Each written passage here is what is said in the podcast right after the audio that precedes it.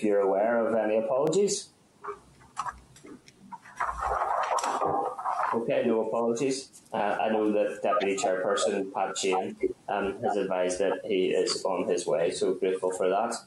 Uh, agenda item two is Chairperson's business. Um, we uh, will be, well, let me raise it now. And actually, obviously, we've had seen a, a public statement from the Northern Ireland Audit Office with regards to closing the gap on uh, social deprivation and educational attainment.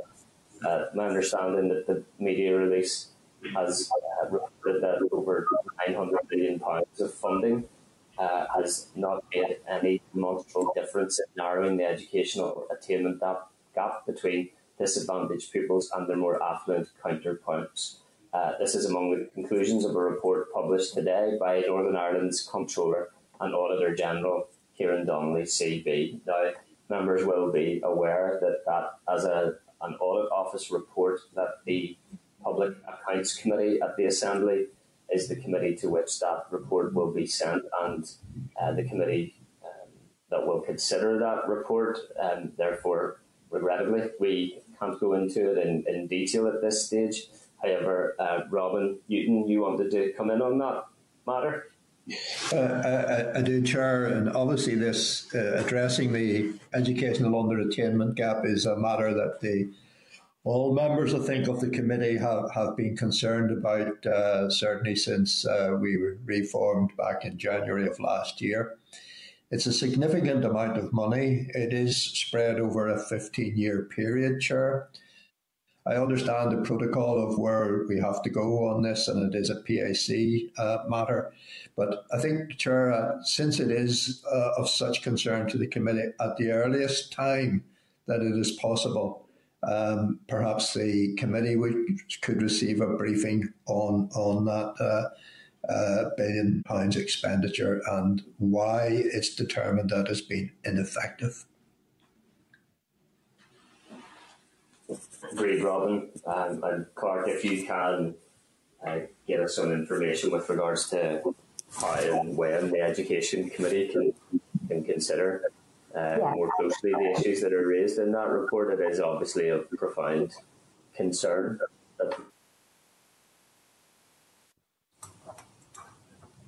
Yes, I will concur with you.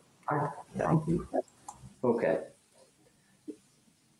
Okay, then, uh, members. Agenda item three is draft minutes. Can I refer members to the draft minutes of the committee meetings on the 20th of April at page six of your meeting packs and seek your agreement that the minutes are complete and accurate record of proceedings. Agreed? Okay, do you agree, those members? Agreed. Agreed. Thank you. Okay, agenda item four is matters arising. I have no matters arising, members. Any other members? No. Okay, then.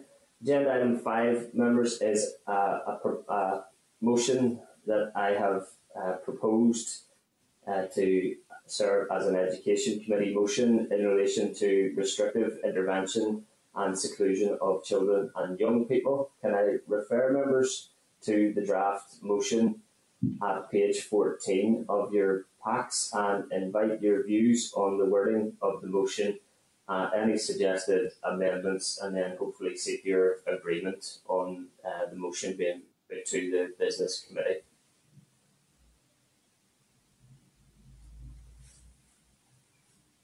Can I, can I ask, yeah, so you want to come in there, go ahead. Um, yes, thanks, Chair.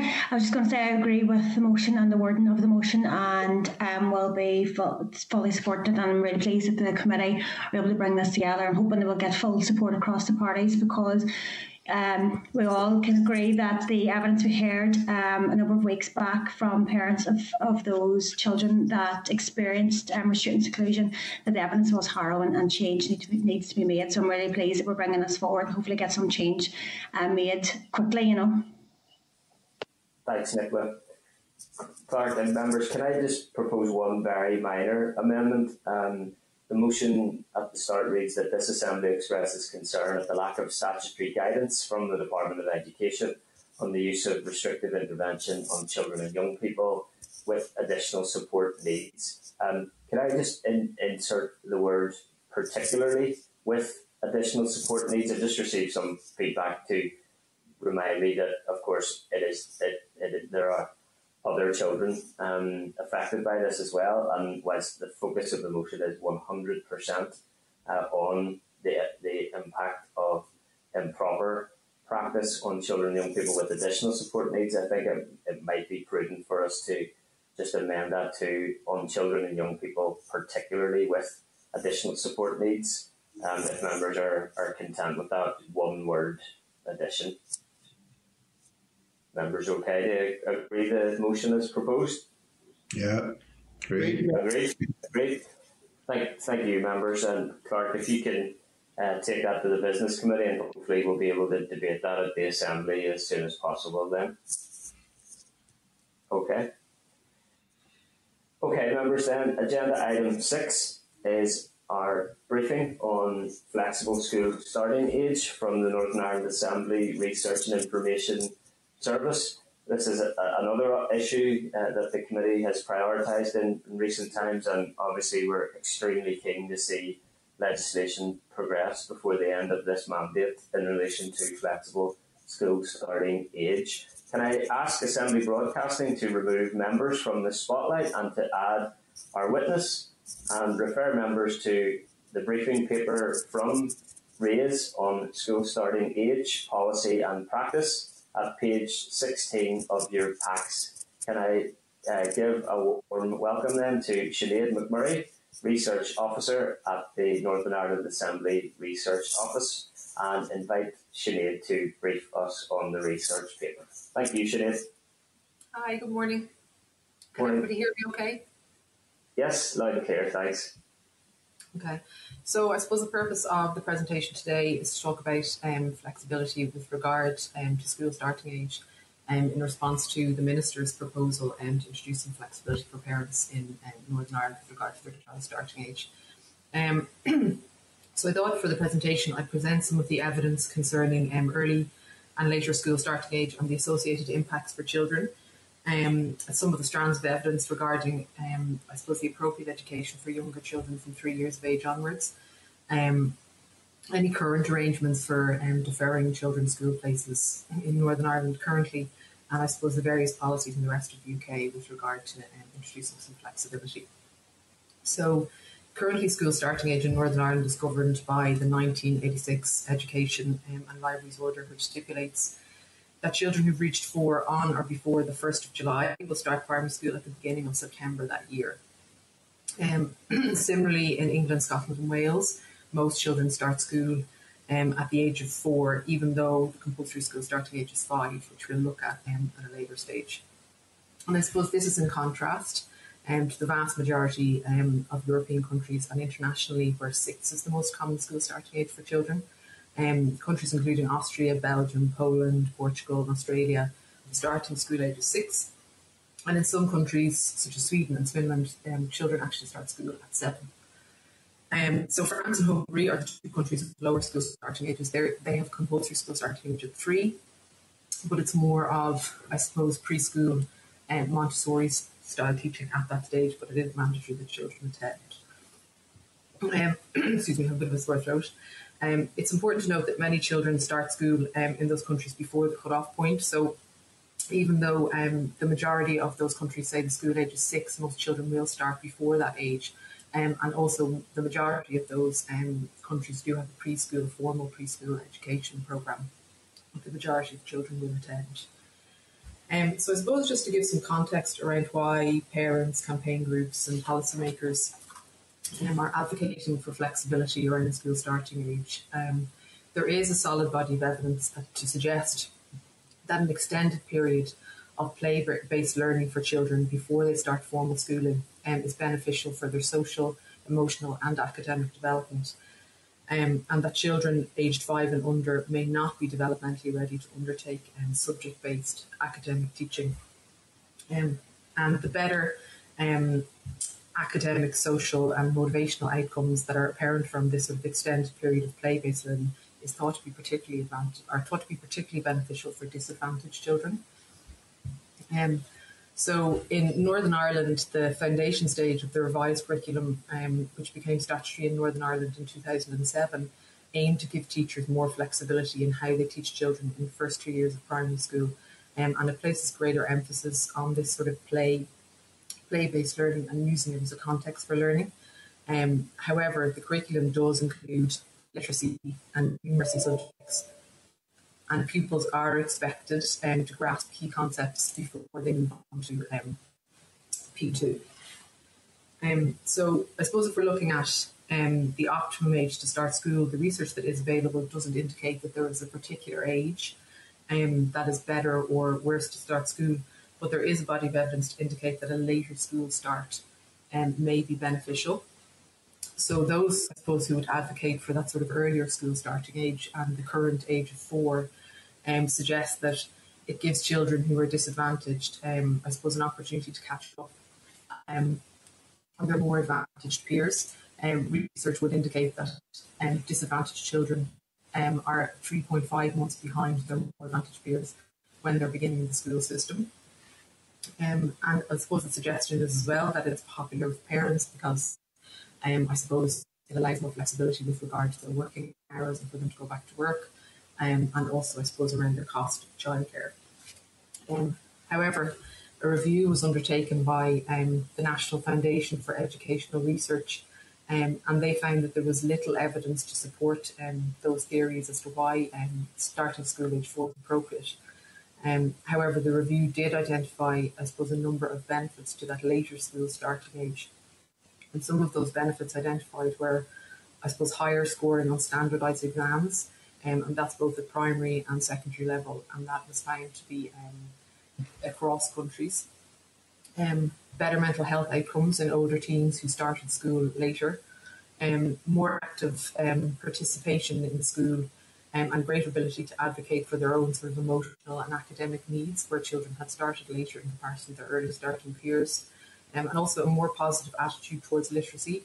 and a greater ability with regard to literacy for children who had started later in comparison to their earlier starting peers. Um, and I suppose the evidence of a potentially adverse impact of early school starts um, are borne out when we look at children who are the youngest in their school year group um, or those sort of summer born children as they're referred to. Um, so the Institute of Fiscal Studies, along with a number of, of other bodies, carried out research on the birth date effect and that highlighted um, large differences in academic attainment between children born at the start and end of the academic year. Um, and while the research did show that, that um, the, the gap, the academic attainment gap, did lessen over time, um, the gap could still be noted up as far as higher education. Uh, research also indicated that children, I suppose, may not be emotionally and socially ready to deal with a number of the features um, of schooling, including extended separation from their parents, um, the sort of capacity to sit still for longer periods of time than would be, be required in preschool, and um, the level of independence required for things like eating lunch, going to the bathroom by themselves, and um, those kind of routine issues. Um, and that because I suppose they are not um, emotionally and socially ready and they're not able to achieve in the same way as their um, older peers, this can lead to lower self esteem in those children who are younger for their year. Um, so a number of studies have also indicated that a disproportionately high number of children who are younger for their year in school are identified as having um, special are identified as having special educational needs. So there was a study done in Northern Ireland that showed the children who were young for their year um, were significantly over overrepresented in referrals to educational psychology service, um, and that pupils with May and June birthdays were more likely to be um, identified by teachers as having behavioural difficulties and behavioural issues. Um, and also, it's been identified by the research that children who were born prematurely um, uh, or children um, from multiple births um, may also be adversely affected by an earlier school starting age. So, there's research to suggest that children who were born just three weeks premature and consequently fall into an earlier um, school year experience can experience significant setbacks um, in their education. Um, and there's data from the Millennium Cohort Study which showed that twins and triplets um, were more likely than average to be classified as delayed in terms of school readiness. and so a later school starting age could be beneficial for children from multiple births. And so as a result, I suppose par- parenting campaign groups and government policy across the UK um, is increasingly moving towards flexibility with regard to school starting age as a way to mitigate um, these effects for children who are born earlier or later. Um, in Northern Ireland, currently parents do not have the option to delay their child's entry um, into P1. So in 2016, the Education Authority released some guidelines um, which stipulate that parents um, have a legal obligation to ensure their child receives um, an appropriate education and they're not entitled to any funded um, preschool places at that point. So the parents, if they want them to go to a preschool education in lieu of going to P1, have to um, I suppose, absorb that cost themselves. Um, and then when they do subsequently apply to um, have their child enter into P1, they don't go through the usual process. Um, they apply to the school um, that they want to be admitted to, and the principal, I suppose, is only obliged to give them a place if there is space in the register to um, have them in that year. Um, and the child will be put with their chronological age group. Um, rather than into P1. And then once the child is in the school, um, the Board of Governors, along with the EA, will make a decision as to whether that child should be moved back to P1 or stay with their current group in P2. So in 2014, the Department of Education proposed um, new legislation um, to allow families to seek flexibility for their child when they start school and along with that flexibility, where it was granted, um, the child would be guaranteed an additional year of um, preschool, funded preschool education, um, and they would also be guaranteed a, a P1 start. Um, so when the consultation was issued regarding that public consultation, um, the main proposal was a system of deferral in exceptional circumstances, where it is considered in the best interests of the child, and um, the evidence provided by the parents would be subject to approval by a panel of experts from the Education Authority. Um, so there was general agreement um, that parents should have the option to delay the best, should, to delay their child's starting age, and um, that the best interests of the child should be paramount in decisions that are made, um, and that they, the majority of respondents were in favour of um, new a new or existing P or a new or existing preschool education place to be made available for the child there was some disagreement within the, the results of the consultation around whether parents should be, um, uh, I suppose, whether parents should have to provide evidence or whether the parents' um, views on whether their child is school ready or not should be given um, full weight. Um, so the minister announced in early 2021 that he intends to bring forward legislation to provide more flexibility for parents. I suppose they're currently considering um, legislation on that. Um, and they're looking at, I suppose, the potential impact that any policy might have on provision of preschool places, and um, the impact it may have on school leaving age, whether it will have any impact on the curriculum at the various key stages, um, and also what kind of implications it would have for area planning. They're currently um, uh, investigating that. So, um, in the last round of consultations, um, the National Education Union of Northern Ireland submitted evidence along with the um, School Start Flexibility Group NI. It's an umbrella group made up of um, various NGOs, parents, um, academics, etc. Um, and they included a proposal in um, their evidence to the committee that automatic deferral should be available in limited circumstances to children who fall within certain categories. So, very young children whose birthdays are June.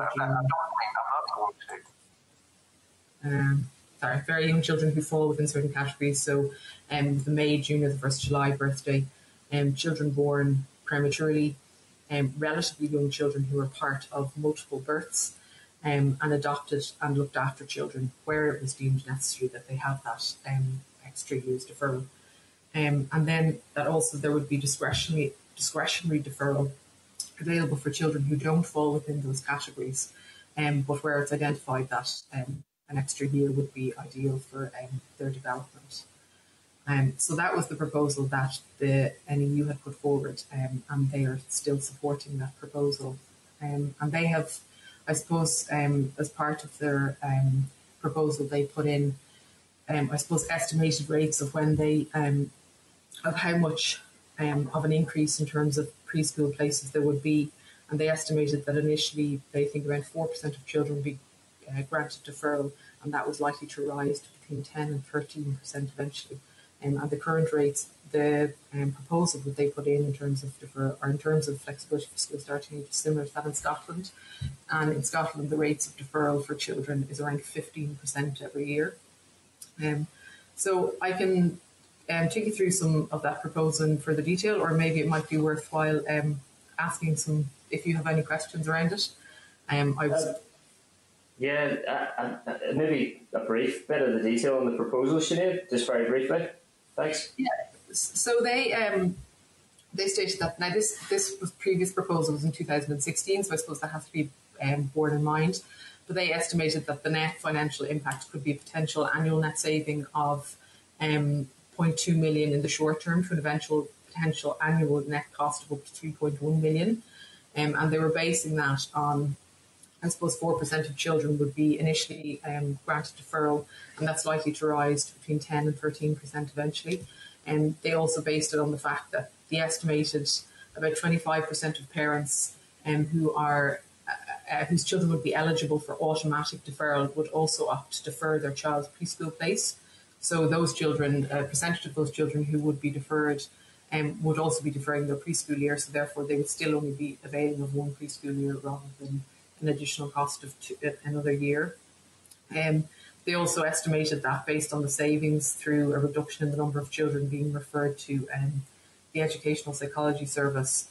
Um, so they did. So the, the paper is available, um, but that's what they based, I suppose, some of their findings on what the potential costs would be. Okay, Thank, thanks for that. Uh, it's really, really helpful um, as always. Um, so, proposals were consulted on in 2014 then? Yeah? Yes, yeah. Okay, um, so seems and self, the purpose self-evident that the collapse of the executive was one of the main reasons to prevent yeah, sorry, there wasn't. yeah. Um, there wasn't the time to push the legislation through. It had my understanding was that it had got to quite an advanced stage. Obviously, they had consulted on it um, at that point, pub- a public consultation, um, but uh, there wasn't the time to push the legislation through, and therefore it was shelved, which I think was okay. Um, another consequence of that collapse. I, I guess the key question for the the minister and the department would be why why do we need another public consultation? Yeah, um, I suppose it would depend on um, what they're proposing for. Um, if the, I suppose the proposal that they put forward through, or the last time, sorry, was a system of deferral in exceptional circumstances. So I suppose it would depend on what um, what they're presenting, whether the proposal is going to change this time around. And I suppose if there are changes to it, then they would need to consult on it again. Um, but I suppose as yet they haven't indicated what um, what they're actually proposing in terms of um, flexibility that will be allowed. Okay. Okay. Uh, members uh, want to ask questions at this stage. Um, can I ask Assembly Broadcasting to bring members into the spotlight? And keep Sinead there as well in order to answer any questions that we have. Members want to use the hand raise facility in terms of asking questions. Uh, maybe I can start with Robin Newton, MLA. Uh, What's the hand for? Thank, thank you, Chair. Um, can I thank RAISE, can I thank Sinead uh, for, for this uh, piece of work? Uh, I do know from uh, family experience, um, you know, how difficult it can be for, for, for a child.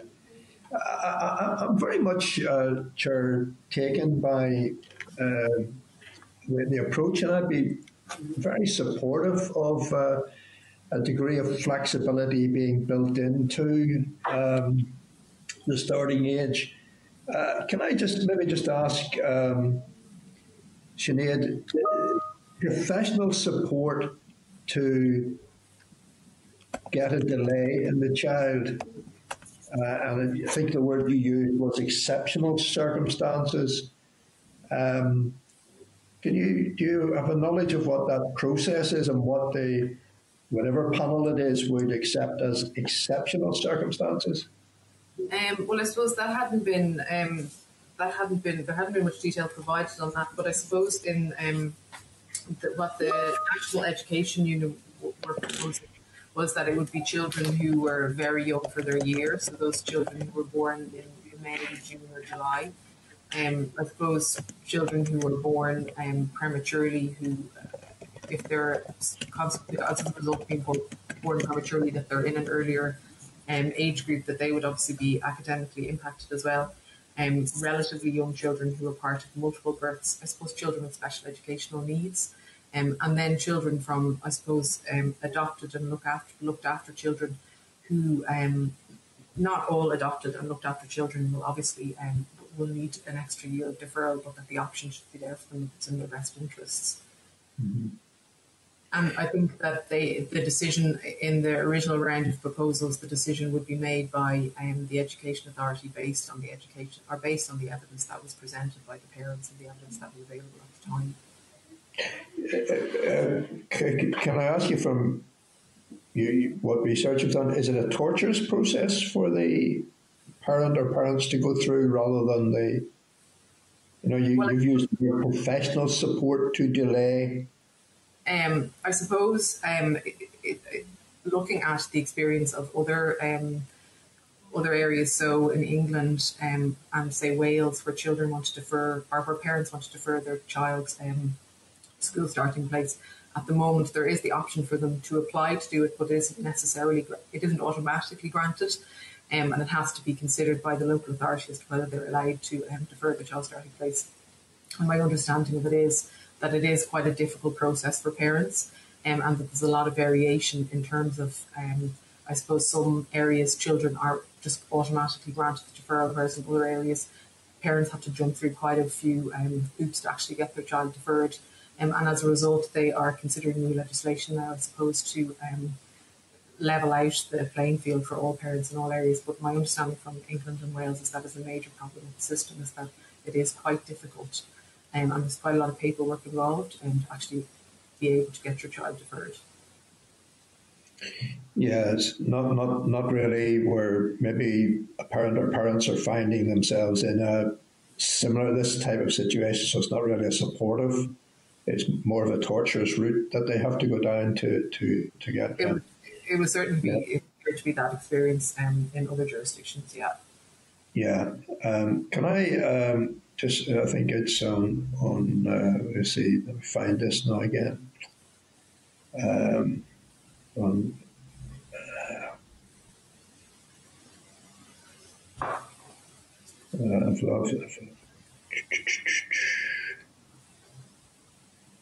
Okay, could you maybe just talk us around a wee bit about this paragraph five in, the, in our paper, our paper page uh, 20? The strong evidence indicating a later school start is beneficial. Can you say a few words around that? Yes, I think um, that they had identified a number of studies have identified that there are better mental health outcomes for, um, for example, there's a study done on boys um, and 18 year old boys who had started um, their schooling later um, rather than an earlier school start have demonstrated um, better mental health outcomes um, than those who had started um, at an earlier stage. There's also some, some research demonstrating that um, by the time children who started their literacy, um, their, their, learning literacy earlier, um, that benefit that benefit wasn't borne out over time, and that the children who started a bit later caught up quite quickly, and that also the children who started later um, had better comprehension with regard to literacy and actually had a better attitude towards literacy, um, a better attitude towards their studies in general. Um, there was also there has also been some demonstration with regard to um, exam results and standardised exam scores, um, that um, children who start later um, perform better at those standardised secondary, primary and secondary level um, standardised exams. So there's a, there are a number of research studies that would just indicate emotional and academic outcomes that it is at a later school starting age can be beneficial. And it's not to say that every child who starts school at four um, is going to be, um, you know, is going to suffer as a result of that. There are plenty of children who are able to manage at four, but it's just to be able to provide for those children who will experience adverse outcomes. Mm. Okay, Chair. Thank you. Thanks, thanks Rob. I see uh, Daniel McCrossan MLA has a hand raised there. Daniel?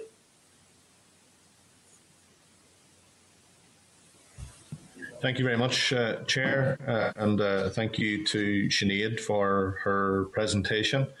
Uh, Sinead, I'll go straight to a number of questions. Um, there's three points to this. Uh, your report has given us very helpful insight into what happened in some other European uh, countries. And the other education systems you reported on, did any of them start to formally teach reading and mathematics uh, as early as we do in Northern Ireland? That's the first point. Secondly, if they do, uh, did uh, you come across any data in relation to how that education system performed? And finally, your report suggests that there is research evidence that indicates there is little academic gain to be had from commencing formal teaching at a younger age. Uh, I'm conscious that uh, when comparisons are made by the OECD, our primary school children are amongst the highest performing in the world. Can you provide any insight uh, uh as to why this may be so?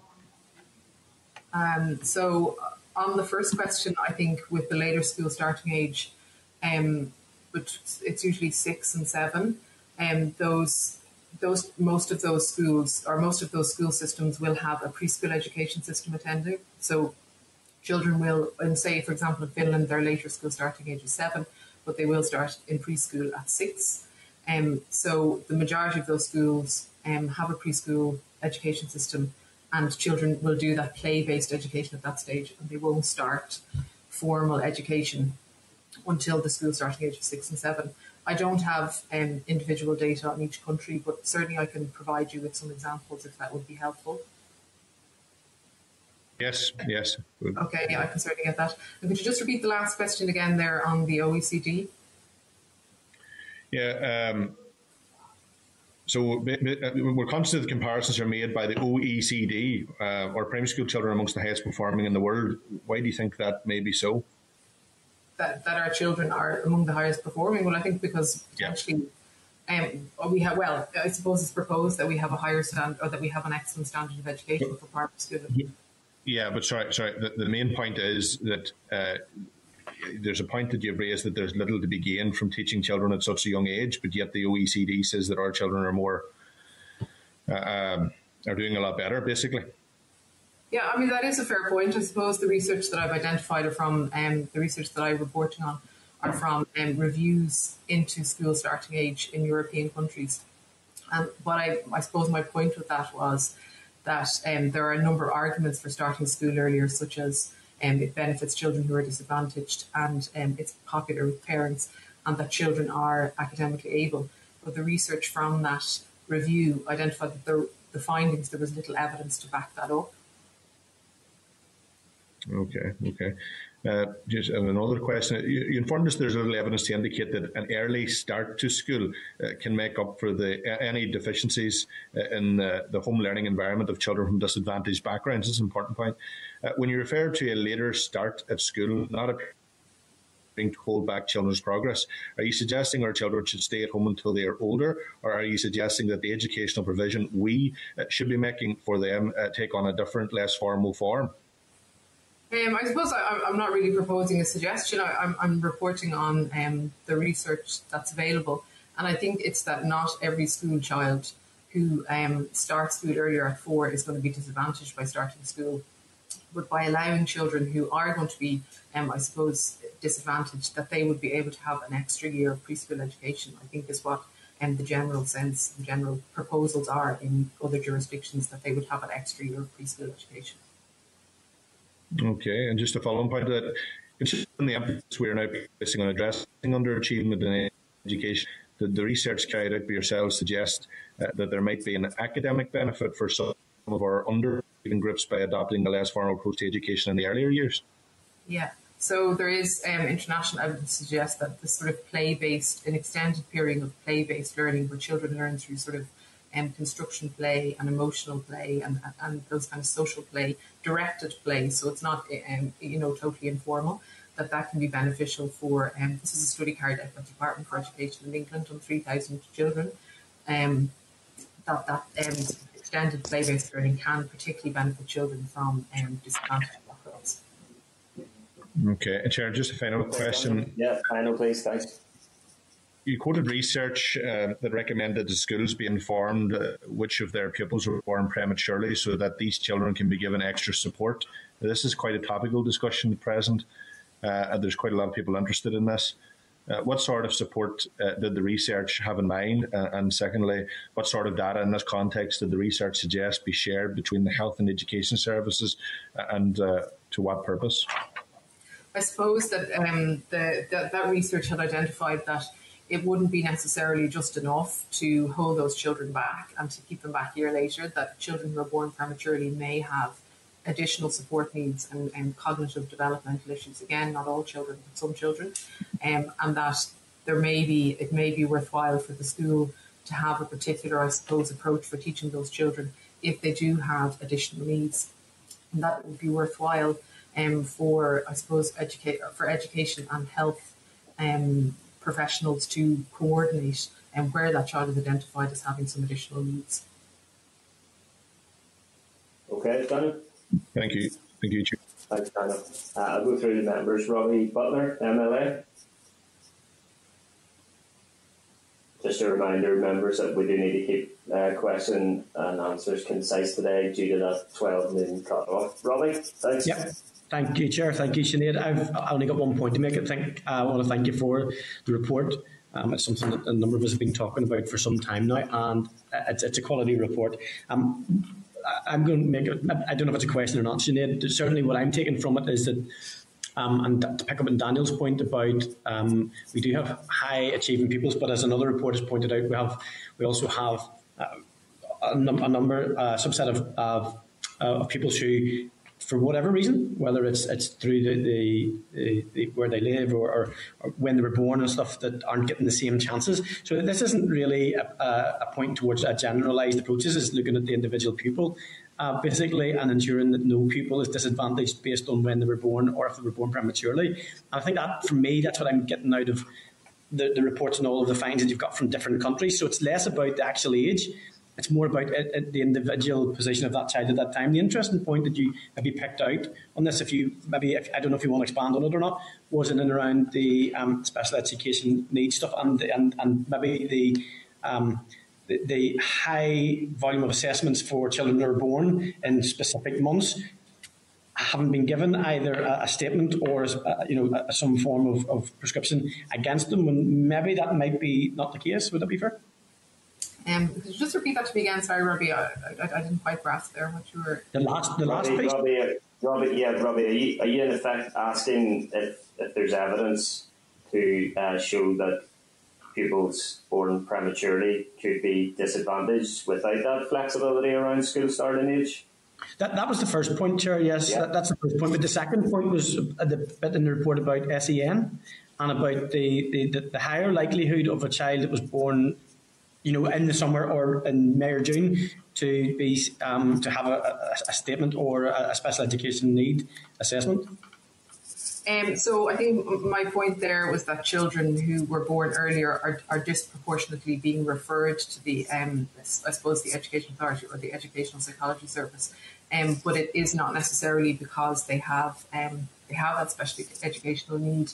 It could just be that in comparison to their peers, their older peers, um, they may appear to have, I suppose, less academic um, attainment and more behavioural or, um, I suppose, emotional difficulties within the classroom, which leads them to be referred to the educational service.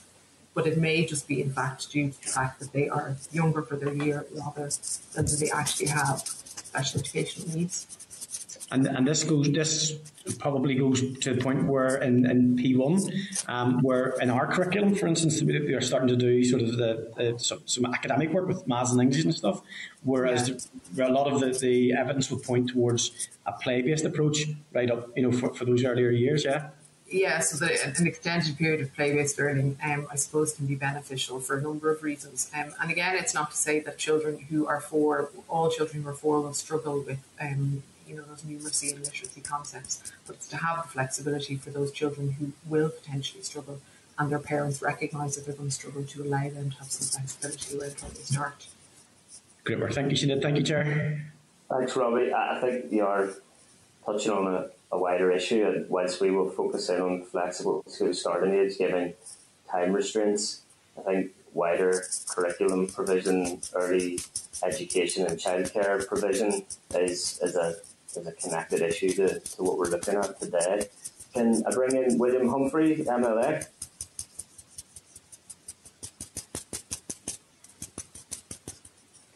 And if, if anyone doesn't have questions, that, that's that's fine. We obviously want to move promptly to the department on this matter. William?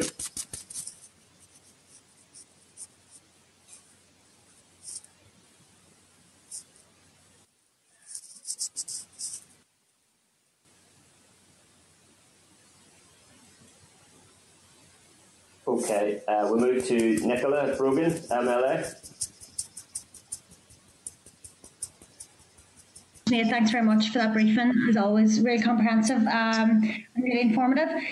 I think it's really it's good it's good that this we're debating or discussing this today. There's so many people have uh, worked very hard to um, get this to the fore, so I'm really pleased for them. I just have one point or one thing to ask you, Sinead. Um, I think I picked this up right. I think which said was in part of the 2014 proposal that there was question marks around whether or not parents should have to provide evidence. Um, or a choice, whatever. What what was there? Come up with that there. Um, so the consultation, the, the findings from the consultation was that um, I think it was there was a, level of disagreement around the type of evidence that should have to be presented. So, for example, the National Education Union would argue that the parents, while any evidence that is available would be helpful. So, if there was evidence from the preschool or whoever that you know the child was having some difficulties and it would be beneficial, that's helpful. But that the parents' view should be given full weight.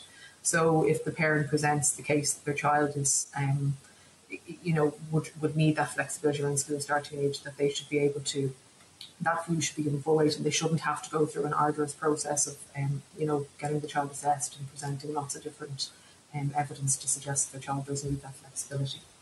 So there was, I think there was some disagreement um, that that parents would prefer, obviously, back in consultation, that they, they shouldn't have to provide volumes of evidence in that regard. Okay, fair enough. That's grand. I just want to double check that. Thank you, Sinead. And thanks, Chair. Thanks, Nicola. Can I bring in Maurice Bradley, MLA?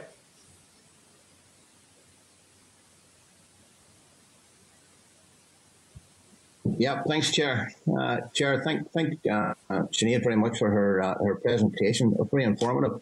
I have two very brief questions. Uh, there's a suggestion that children at age four and five should be taught through through play uh, and development rather than formal academic teaching. And some children may not be ready for formal education at that age. So great value has been placed on the model of, of education in Finland.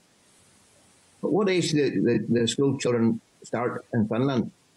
And the second question is, in your, in your opinion, uh, is learning through play rather than starting formal education early in life? Uh, and should more emphasis be placed on focus rather than formal education at school starting age. Just your opinions on those two two points, please.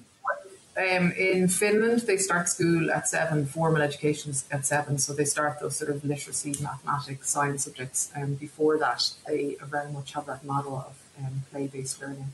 Um, and I suppose the evidence would suggest that play-based learning um, is is, I suppose, the most effective way for young children to learn, and it um, develops, it provides them the ability to develop emotionally, socially, and academically. Mm-hmm.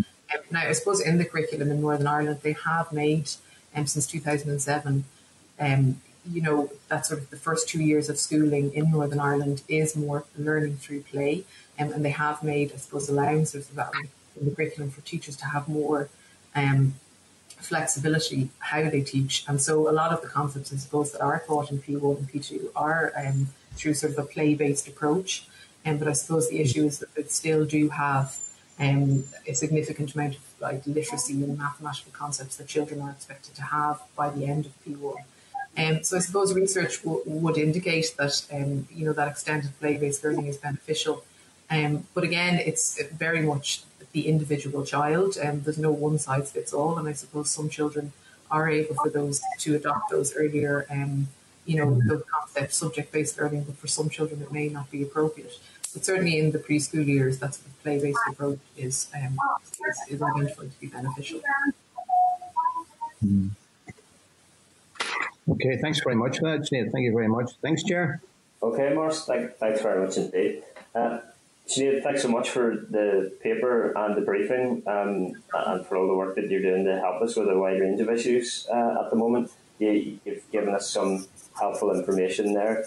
Uh, that we'll be able to raise with the department in our, our next session that um, I'm sure you'll want to watch on um, and see um, where we're what what stage we're at in terms of um, responding to some of the, the clear evidence uh, that suggests greater flexibility is needed.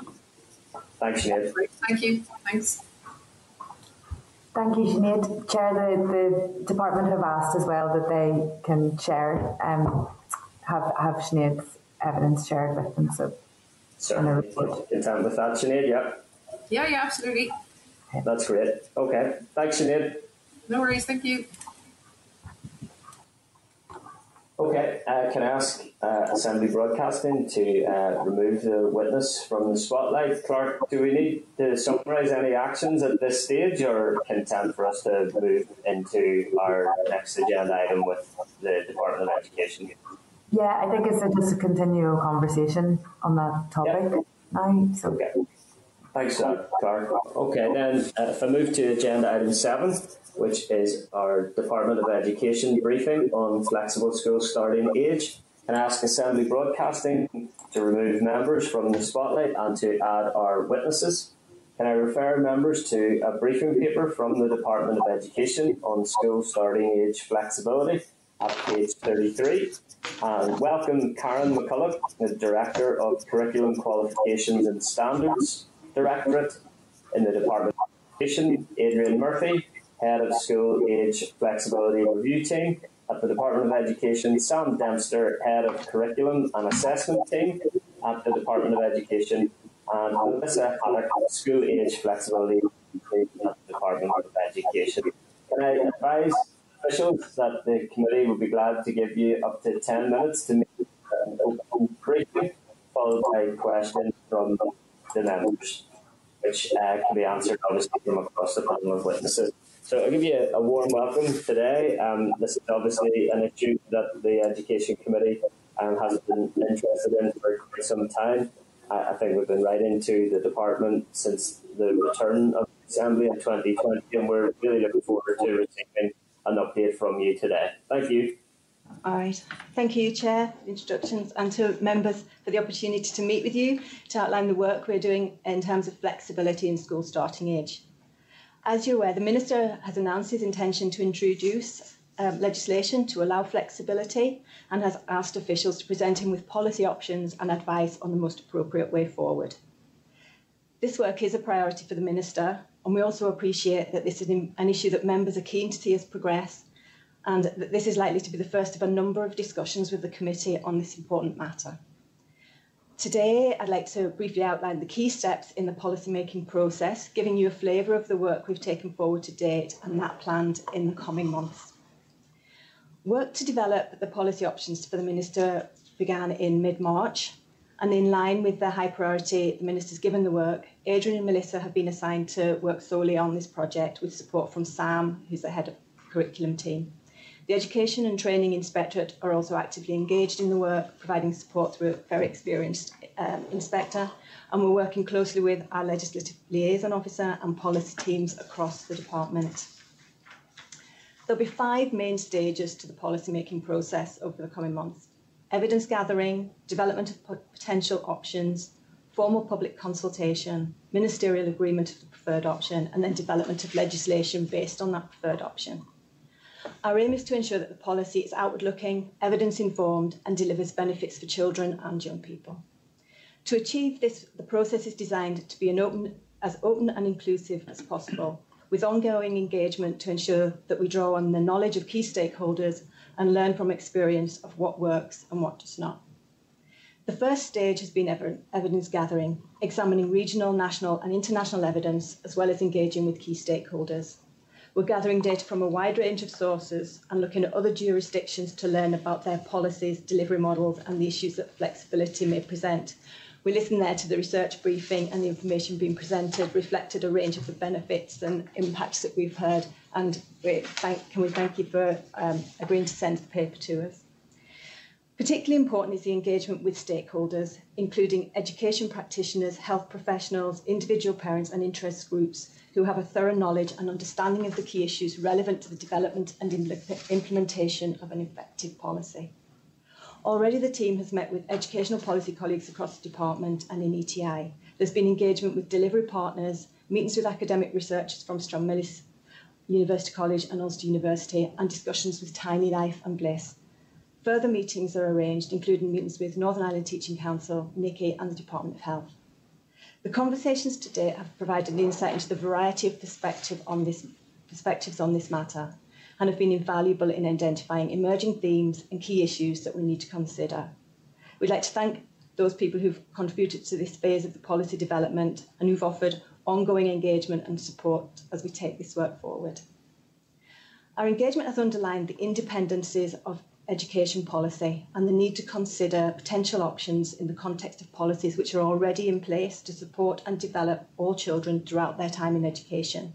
For example, preschool education programme, Sure Start, and the foundation stage curriculum in P1 and P2, which uses play as a context for learning, recognising that play is an important factor in the physical, social, emotional, and educational development of ch- children, and recognises and recognising that young children come to school with a variety of learning experiences and needs. Our engagements further emphasise the importance of us examining in detail how legislation which provides flexibility in school starting age will impact on legislation in other areas of education.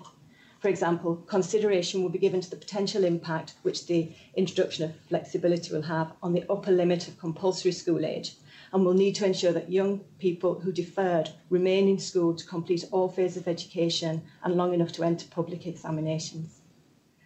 Similarly, if a child is in a preschool and a decision is sub- subsequently taken to defer starting P1, we need to consider what happens to the child during that interim year. How do we ensure that they have an enriching, progressive, and suitably challenging educational experience? We're also mindful that policy changes can have unintended as well as intended effects. For example, flexibility in school starting age may place added pressure on families to provide preschool care or restrict workforce participation for parents we also need to consider the impacts on childcare. There, are, there is also potential for this to impact on the policies and programmes of other executive departments, I'm thinking particularly of health and the economy. In framing the policy, we are considering the scope in terms of who is best served by flexibility in school starting age, the timing of decisions, and potential delivery mechanisms and we'll use the evidence currently being gathered to consider the educational, financial, administrative, and legislative implications of options developed around these key elements.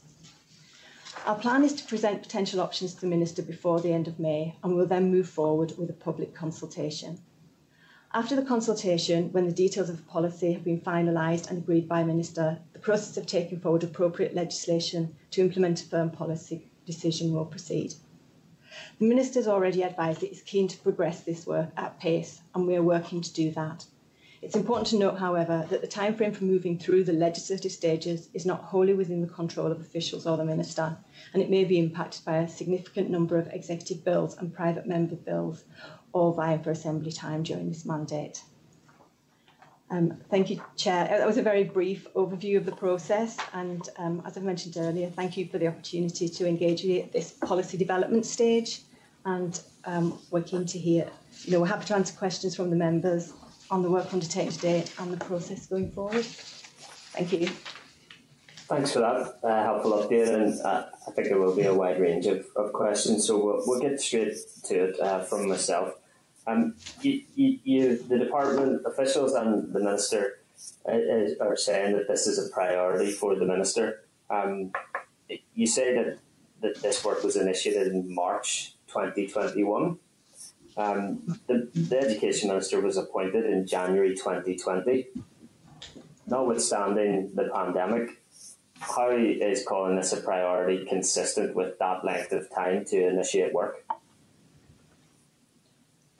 Well, the minister announced in February that he wanted to take this forward and for us particularly to, you know, and to develop it at, at pace, and which is what we've done. Staff have been redeployed, you know, around the department to take it, to take it forward, and we are engaging quickly. I mean, we're looking at developing these policy options with an eight to ten week time frame, which is, you know, moving fast in this, but we recognise we need to do that if we're going to um, get the the any policy introduced to the executive in time?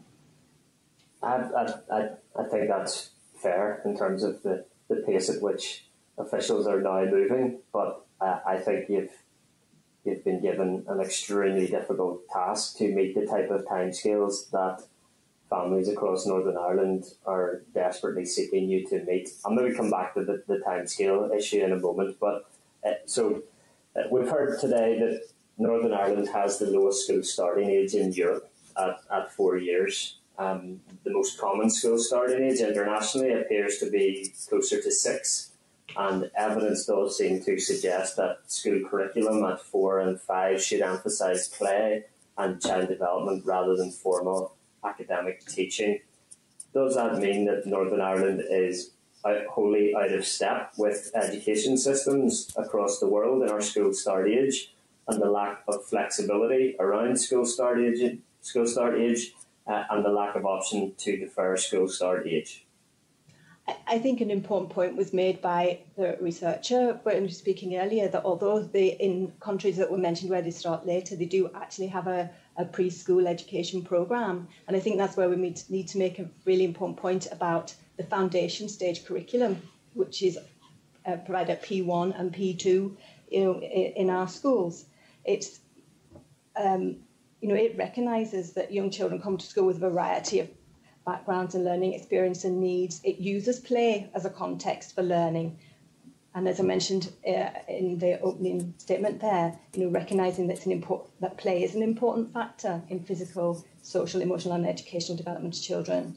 And then it's as it progressed through that foundation stage, them introduced to more formal learning, particularly around literacy and numeracy skills, but at a pace that takes account of their age and level of development. I mean, this curriculum is well embedded. It's been in place okay. since 2007. You know, and our teachers okay. are highly skilled. Okay, the, the lack of the lack of flexibility, the lack of option to defer school out, out start age, that is out of step with other education systems, even in the UK and Ireland. Chair, if I can come in on it, yes, I think that's now been recognised, which is why the Minister's asked us to take forward this, this piece of work um, and it's why we're undertaking so much um, background uh, research into that because we want whatever emerges to be evidence based and robust uh, and okay. provides a suitable answer for parents. Okay, why, why are we in this position? Why, why are we out of step with other education systems in relation to flexible school start age? Our curriculum is a skills based curriculum, which is unique. It is not the same as other jurisdictions in the UK or elsewhere in Europe. And our curriculum, because it's skills based, takes account for the young age that our children start school. It's also a continuation from the early years curriculum. There's a continuum of skills based, play based learning into our curriculum. But obviously, we are looking at in our scoping and our research all the potential ways we can increase awareness of the skills based curriculum to stakeholders and obviously seeing if that is being played out. Our teacher training also includes teachers are shown how to help children develop educational benefits through the play-based curriculum in years one and two, which should be a continuation from early years. Okay. The there was a Department of Education consultation as long ago as 2014 in relation to flexible schools starting age, and 94% of respondents agreed that parents should be able to defer school start age by one year. Why are we undertaking another consultation? Chair, and what was and what was what what has been done to progress the outcome of the previous consultation? Chair, I, th- I think the main difference this time uh, is there may be uh, more potential options that we want to put to the minister.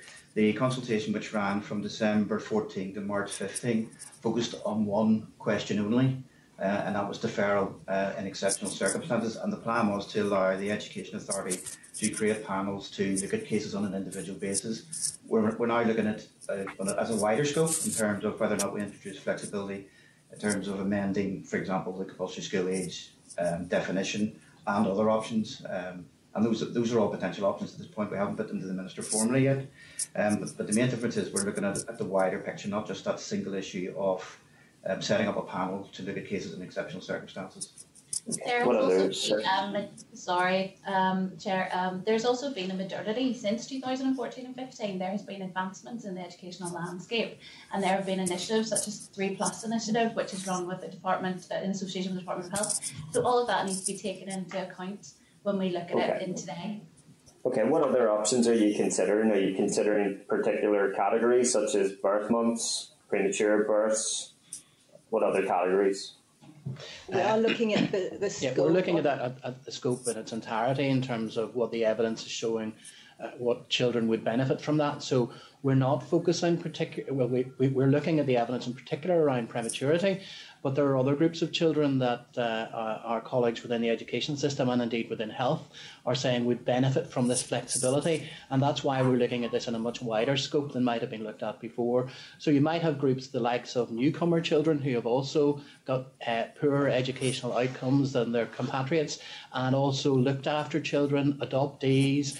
Um, er, er, children who've got other SEN type programs or issues, you know, we want to make sure that whatever policy that we put forward uh, covers the entirety of children that might benefit from such a policy, and that we don't uh, fix something for one particular group when others would benefit from it as well.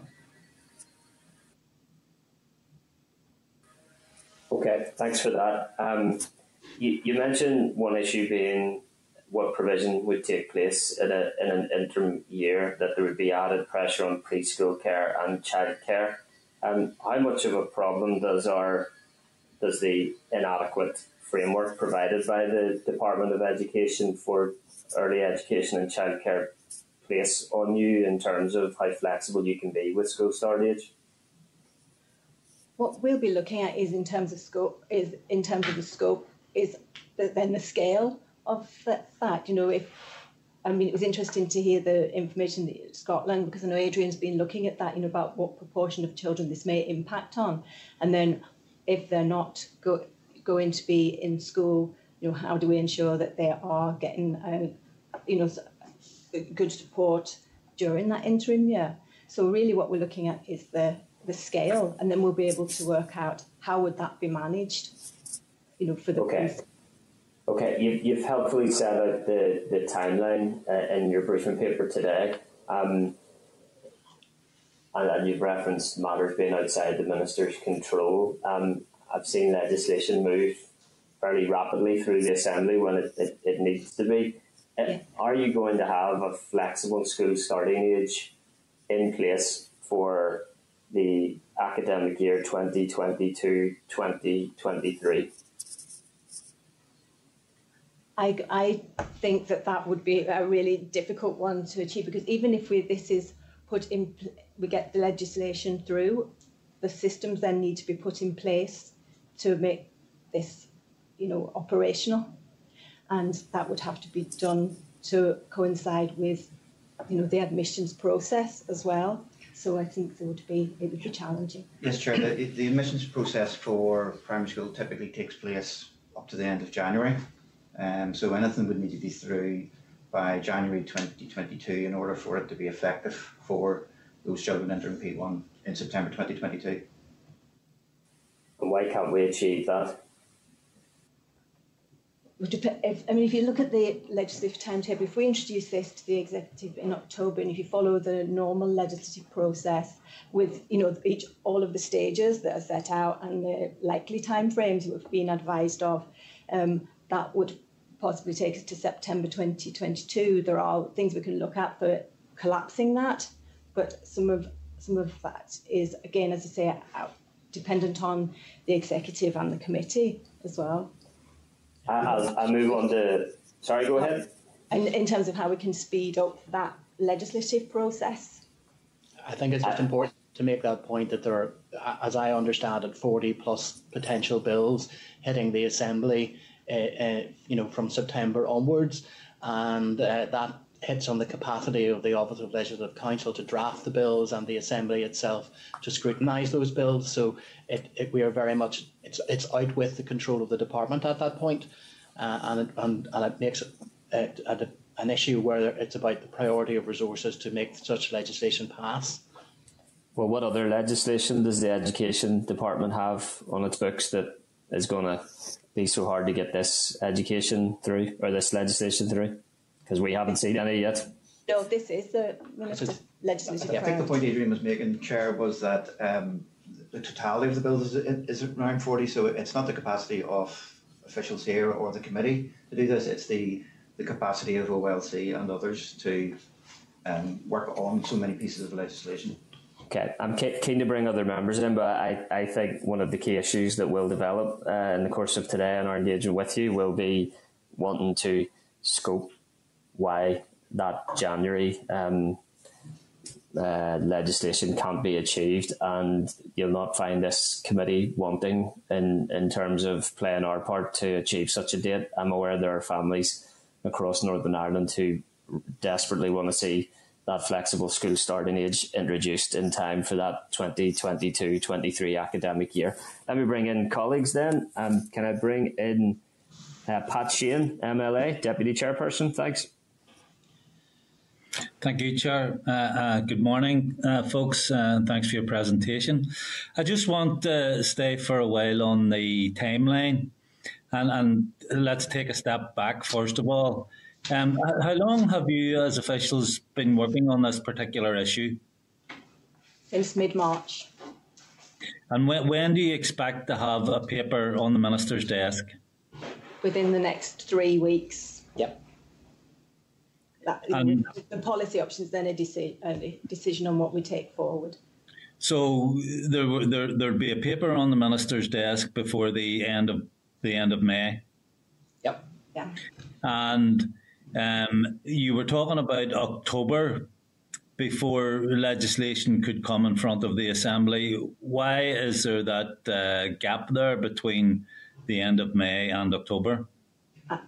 For consultation? Yeah, there'll be a formal consultation in between, um, which will which will either be eight weeks if we can compress it, but more likely twelve weeks. And when would you anticipate that starting? Our aim is if to go. I mean, if we get the minute, get the paper to the minister and agreement, that would be from mid June. Now, then we have to be very conscious that that takes us over the summer, so that we would be saying that would be a twelve week consultation period then to allow for that summer period.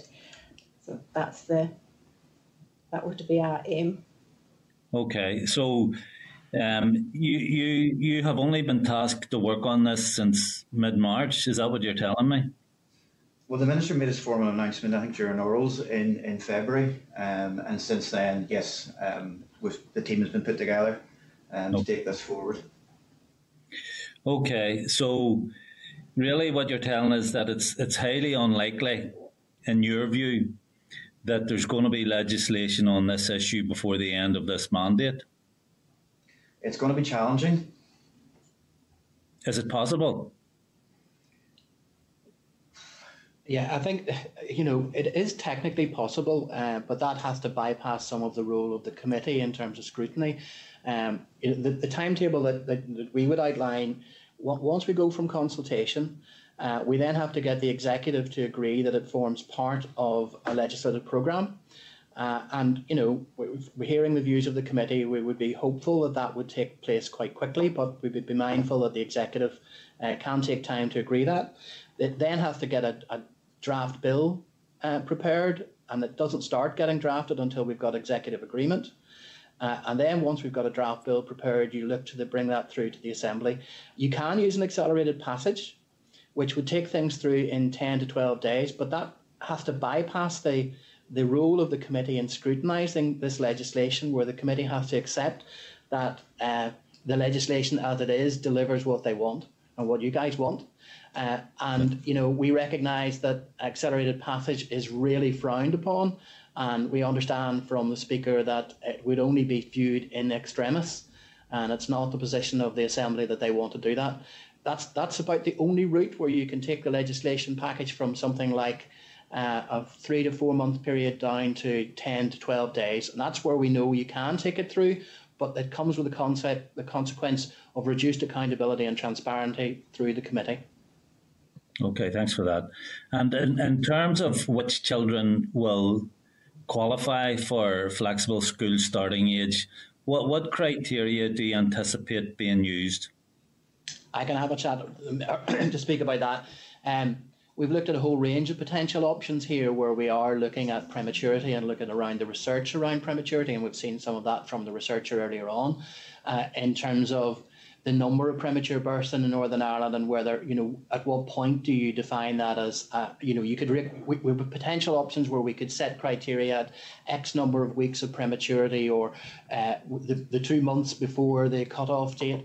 But we also want to make sure that we're not excluding a whole range of other parents. We don't want to move the cliff from uh, the you know the, the date that we have at the moment, two months earlier, we want to look at a potential where there are other people who are born before that or who've got other educational needs, and this is why it's important that we consider the, the looked after children, newcomer children, and any other uh, potential there. That it's wide, it's in its scope, and the right people benefit from this. Thanks for that. And uh, I mean, we, we listened to evidence a couple of weeks ago from both the Education Authority and the Children's Law Centre uh, about the the process for getting uh, statutory assessments uh, and the evidence being used in those assessments. And uh, what we heard was that usually it's the parents who know best. And often that evidence that was being presented by parents was being disregarded by the education authority. And I'm just fearful that we could have a similar situation here where parents know the developmental stage of their own children uh, and uh, their requests to have the school starting age delayed maybe not may not be taken account of. Is there going to be any sort of process whereby parents, you know, without any uh, medical evidence and so on, uh, or without their children falling any, into any of those categories you've mentioned, is there going to be any room for parents to, to have their evidence listened to in the way I've described? Absolutely. It'll be led by parents, but we also have to recognise that uh, whilst uh, you know we, we have been approached by quite a number of parents with clear developmental needs for their children, any system that we create will be uh, uh open to um, abuse, and we therefore have to have a system where we don't allow people to uh, simply defer the school starting age because they happen to believe that that will give them an academic advantage for their child at the transfer test stage. So we need to have something in there which is, is not going to create more inequality across our system. So there needs to be something that is a little bit beyond parental evidence. And one of the things that you, you, you in the committee uh, evidence from a couple of weeks ago was the link between the education system and the child health system. And that's something that, that has been brought to our attention very clearly throughout the sort of engagement sessions that we've been having. And we'll be engaging more with our colleagues in the Department of Health around their position where they want to expand the child health system so that there's no cliff edge again where you, uh, children finish off the child health system at age two to three, that they keep having developmental checkups. And these children, full stop, children, full stop, have better developmental signposts and they can be picked up earlier and picked up earlier in terms of their child development and physical development so that they can be picked up into the whether it's the SEN process or early conversations with nursery schools and primary schools so that this isn't a oh my goodness my little child has to enter into P4 and it's really challenging Parents know this at a much earlier stage, and the system, the system in its widest, both education and health, need to be able to know that earlier. So we want to work at that, and it's not just about the legislation. We want to work at that other element of the policy to try and address this. We don't want to fix a problem if we can address it much earlier in the stage of their child's health. Okay, Pat. Okay. Sorry, Pat, if I could just add that very, very briefly. And I think the phase we've just been through in terms of gathering evidence uh, and talking to Stranmillis and talking to Ulster University and talking to Tiny Life and Bliss and other groups, and we're continuing that over the next couple of weeks. I think that's why it's so important. So the evidence that we have is thorough and robust and uh, can provide outcomes that the parents are looking for. Okay, Pat. Can I move on just to, to one quick point, uh, one other point altogether? Uh, yeah, final final point, Pat. Thanks. Okay. Yep. And, and the flexibility around school starting age is uh, is one measure that can uh, significantly support children in their early years. Um, but if we're going to take the next step, there needs to be an in depth look at the whole funding scheme. And as it currently stands, greater resource is allocated to post primary, whereas the evidence suggests that greater funding at early years has much more of an impact. Uh, so, is there any uh, new analysis or a new look being taken at how our schools are funded? But I would imagine that would be part of the fundamental review of education, which will take place in the in the next mandate, because it's looking at the totality of, of education provision. Yeah. But there's nothing happening at the minute. Now, as I understand it, there was a, a, look at the common funding formula over the past 12 to 18 months. Um, I was involved in some early meetings in that. I'm, I'm, not aware of where that is, but we can back we can come back to the committee with, with an answer of whether there's work ongoing in that, if that's helpful. Okay, thank you. Thanks, John. Thanks. I don't think there is. Um, Adrian, you, you made a comment there. I'd just like to um, you respond to briefly.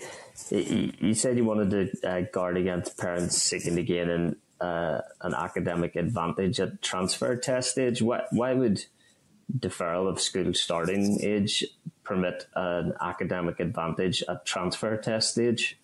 Uh, very fundamentally, you would you, you when you defer, you enter P one a year later. So you at, at, the transfer test stage, you are a year older than most of your peers, uh, and a year can make quite a difference in terms of academic performance at that stage. Um, we know that, as I understand it, the transfer tests do some um, age based analysis of that, but you know, we want to make sure that there's nothing within our system that's going to give an additional academic advantage to that. And we will be engaging with the transfer test um, providers at some point when we when we start to work through some of our policies here. What what do what do the transfer test providers do in terms of age, Adrian? It's not my Chair, if I come in on that, they, they do um, a standardisation of their scores, so they are age uh, weighted. So if you're a younger pupil, you will get that will be taken into account. But I think the point Adrian was trying to make is it's, it's just another example of, of one of those things that we need to look at in terms of developing this policy. And what what way uh, what what way is that age standardisation overseen by the statutory Department of Education? It's not. It's overseen by the providers. Okay.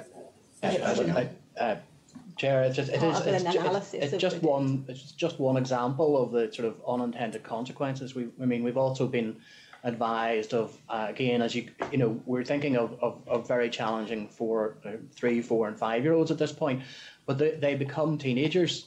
So you end up having uh, children at age 14 who are their some of their class will be 15, and the, the, girls will reach puberty at a different age. Boys will be physically different at that age, and you, what we don't want to do is to have a a, a change in our, our cohorts that will actually uh, worsen some of the mental health issues that our children face at that age. So it's just to be, okay. you know, the totality of the policy needs the, to. Yep, the, it, it seems to have passed by, but the Assembly just voted to um, abolish the use of academic testing at that age. That might that might make uh, life easier for you guys in terms of your uh, deferral uh, start age as well. Then, okay, can I bring in Robin Newton, MLA, please? Thanks. Thank you, Chair. Can I thank the team uh, for being with us uh, today? Uh, I suppose that this is, uh, you know, it's something I've been interested in for some time now, and you kind of think, you know, um, child born premature, yes, flexible school starting age should should just be allowed, and then you start to realise that there are much wider problems uh, than that just uh, what seems to be a, a, common sense approach. Maybe can I pose a, a, just a few short questions? I think they will be uh, to the uh, to the panel. If we want to be supportive of flexibility, and I think there is generally uh, an ethos in in what the panel uh, said to us. They're looking for flexibility. They have a positive approach. They want to be supportive uh, in generally. Uh, so in the event that a parent feels that their child should be delayed by by a year, um, there's no option to the parent at this stage unless there are um, exceptional circumstances. So, what would the process be that a parent has to go through to, to say that their child should be held back a year? And what type of evidence would they have to present for, for that to be granted? So is that about now, Robin, if they're in the system now? If, if yes, the, the situation as it is now, yes. Yeah. Because at the moment there is no process there to, you know, to um, a, apply for to defer school starting age. But what we are saying to parents who approach us is that the best thing to do is to go and talk to the school that your child has applied to and have a good discussion with them about the arrangements they have in place for the transfer into school and the supports that can be put in place when they move into year one. There's also very um, there's also guidance that was mentioned by the researcher this morning on school starting age that's produced by the EA, and that can be a useful source of information for them. What happens is when you, go into the school, um, there can be uh, decisions can be made then by the school about whether a child should be retained or in fact moved on in the school year, and that is a decision that's made by the board of governors, but with taking account of the views of the parents and of the principal, and with reference to the EA. So once you're in the school, you can have that, that conversation with them and look at that possibility of, of say, retaining or moving on. And that, and then that, the advice is that then that is reviewed every year within the school to see is the child still in the right place or does that need to be amended. And Robin, as Karen says, I mean, there's there's no formal process at the minute. There's nothing in, in, in the legislation that allows for deferral, but a, a small number of parents do that um, each year anyway, uh, and they make they choose to make their own arrangements. Um, but it is important to emphasise that whatever arrangements they make, um, it has to be age appropriate to the ability and to the ability of, of the child. So, so let, let me see if I can get this right. Mum or dad goes to the school and says, I think my child should be held back a year. School say that's not possible, but we will give you support. Is that the yeah. that would happen. And then the, the other point is if, if you have a child and you decide not to get them to start in P1, you then, and then yes. you decide you want them to go into school at a later stage, the usual position is that they will join with their chronological age group. So if you're hoping yeah. back, yeah, they will join into P2. So that, but you have to contact the school um, and to make sure that they have spaces available for you to join at that point. And then, as I say, once you're in the school, then you can have that discussion about whether they should, whether if they're in the right year group. But they need to be in the school to do that. Yeah. Okay. So, mom and dad say no, we're holding the child back for a year. and I think um, you had so, someone in your opening remarks had indicated that you would want to know what would happen to the child in that year. That I think the word enriching educational experience was, was used. Uh, how, how would mum or dad provide that kind of evidence then? Well, it's just that, um, I mean, in law, the, the duty to ensure a, a child um, receives suitable education falls on the parents, you know, in law. Yeah. So, I mean, if they decide to take out, it's, it's, it's for, it does put that onto the parent, is, you know, to be assured that that is the right course of action for the child. And if a parent notifies the EA that they have chosen to provide their own education for the child because they wish to defer them from starting year one, they're going to make their own provisions. The EA can provide a lot of support for um, homeschooling or any other schooling that the parent might choose. So there is other availability of support there from the EA for those parents if they're looking for ways to how can I support this child if they've chosen to make a different decision that first year rather than letting them join school. And I think it comes back to Karen's first point is that it has to be an informed decision and the and the advice we've been given to those parents who are thinking about it I've thought about it over the last couple of years is speak to the school principal of you know the school that you, you were applying to or were thinking of applying to, and if possible, speak to the foundation um, stage teacher as well to find out how the child might transition from preschool into foundation stage. Um, and, and, and find out more about the foundation stage and the play based learning that happens in there. Yeah, uh, I'm, I'm, I'm getting, you know, I, I must enroll my child in school. That's my, that's what I'm required to do as a parent. But I can choose to delay it and provide an enriching experience of school, uh, educating experience at home. Is that, is that what it boils down to? One or the other of those? If, if, yes. the parents at that stage think it's the best thing for their child, they can do that. They can educate at home or look for other things. And I think an important point was made by Melissa there that you can then, you know, you can register with the EA to say that you are doing that for your child, and then they will be able to, you know, be there to provide support if you choose that. Uh, well, I think we will recognise the number of home of parents who choose to homeschool is very low, and it's also a choice that might uh, uh, disadvantage the economically disadvantaged in the sense that not everybody will have the, the capacity to do that. And, yeah. and, therefore, any policy that you have, we want to make sure that we, again, that there's equality across that. Um, so there's a recognition that what we have, uh, uh, if anybody chooses not to, to, to put their child through into P1, uh, is not ideal. However, I think we would come back to the point that the foundation curriculum already copes with children who have a, a, a 12 month gap between them um, from the ones who, who are the youngest to the oldest, and teachers will already do that within the curriculum. And, and the advice that we get uh, from many of the educational practitioners is that uh, conversations with those concerned parents uh, assuage a lot of those fears because those parents will be that those children will be uh, taught with peers who are also equally young and will have some support for them. Um, that's what happens in, in the majority of the position in other jurisdictions. Even Scotland, at the max, have around 12 to 13% of their children who defer. Uh, there are other jurisdictions in uh, across the world who have much more. In Ireland, it's far, far lower, and in England, it's far, far lower.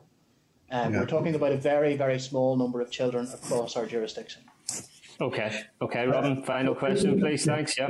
Sure, just let me finish with this. I, I, I do accept, uh, uh, and my my my own experience really is around where there's a premature birth, and as science and technology and our own knowledge moves on, we are more than likely to see a, a greater number of premature births. So uh, I, I'm struggling with this you, mu- you must have your child in school, but if you can offer an enriching educational experience in your own home, that, I, am struggling with that, particularly in the area of where uh, a child has been born uh, significantly premature. Thank you, Chair. Thanks, Robin. Daniel McCrossan, MLA, please. Thanks.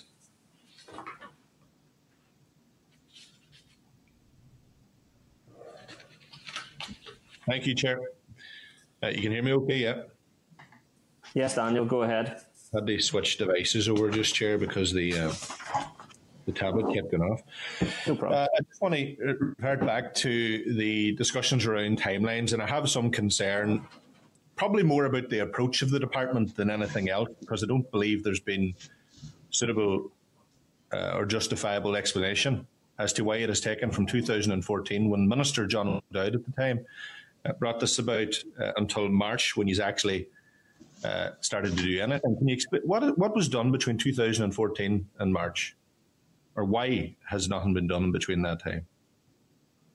2014-15, uh, so John O'Dowd was here, and the consultation went ahead. I understand then that that didn't progress to a legislation because of the. Um, well, I, think, I think at that sorry, I think at that time it was a timing issue, Daniel. Um, there were a number of bills at the uh, the department were trying to get through at, at that stage. Uh, so there was the shared education bill, there was the SEND bill, um, special education need bill, um, and the anti-bullying bill. So there were a couple of other bills in draft, including well, not in draft, um, a couple of other proposals, including the deferral uh, and other reform of the General Teaching Council, for example. Those last two um, were not considered priorities at that point. Uh, the minister at that time wanted to put through those the other bills that I mentioned, and so they went through. Um, so the others fell at, at, the end of that at, at the end of that mandate. So, are you saying then, just uh, just to address that point that you raised, are you saying that the minister instructed then that no further advancement would be made on that particular piece of legislation because of other uh, legislative priorities That's in the correct, department? That's correct. And I wrote to the executive and the committee at that time. Was So, John O'Dowd, John O'Dowd, the minister of the day, instructed you not to proceed at that time. Yeah, that reflected the minister, minister's priorities at the time. That's interesting. Okay. And that, that would have happened across, I mean, that would have happened across other departments as well because it was such a tight timeline. Yeah, yeah. Um, okay, okay. Well, I suppose coronavirus has really shone a very bright light on, on, on these issues, as you can imagine. I have a number of questions here, uh, and I'll, I'll, I'll jump at them at points so uh, you can address them then as a whole. Uh, firstly, uh, you said amendments to existing legislation may be needed to introduce flexibility for parents who wish to delay formal schooling for their children. Uh, when you say may be needed, and I quote that, do you envisage possible solutions to this issue that will not require legislative change? And a further point to that, if so, what are they and what uh, will they enable parents to do that they can't currently do? Um, I think it, it's a will. It's going to change, and apologies that you know that should be a will because um, DS, DSO advice was previously sought on this, and it confirmed that any any change to the prescribed school starting age, including deferral, would require a change to primary legislation. And then the, the advice was it we also would need to look at other pieces of legislation, particularly around the compulsory school leaving age as well. And, so it's the, and in the preschool definition Yes, as well. yeah, and- And, and the school transfer age, and um, I say transfer with a small t there. Yeah. So there are quite a few pieces of legislation, and I think that there are so many interdependencies, and you know, uh, the if you pull at one piece of legislation, it impacts on others, and that's part of the process that we're going through here, looking at the legislative impacts, because we have to be very careful to make sure that we don't make a change here, you know, in the school starting age that later impacts. So if you're a child and you defer, and then you go to the end of school and you're allowed to leave at 16 and you turn 16 when you're in year 11 you'd be able to leave and what we want to do is make sure that you know that try and safeguard 12 years of compulsory education and that children have that opportunity to sit for public examinations at the end uh, and then similarly in the preschool it would impact And I would I'd also add, Daniel, it's it's not just our legislation. Uh, whilst we, we have looked at that, uh, compulsory school age impacts on further education college legislation within the Department for Economy. And it, impact, it may well impact on benefits legislation in terms of when you become, um, you know, uh, sort of an adult and therefore entitled to benefits, etc. Uh, There's, there's a, it's as, as Karen, the, the, the, the the allegory of using a piece of string is, is really very important here. It's it, we we we're the base bit that's in underneath quite a lot of other things here. Okay, just a, uh, another question. You also suggest that any delay in formal schooling carries with it a range of wider implications. So, a number of points in relation to that. What are these implications and who will be affected? In particular, what would the implications be for primary schools?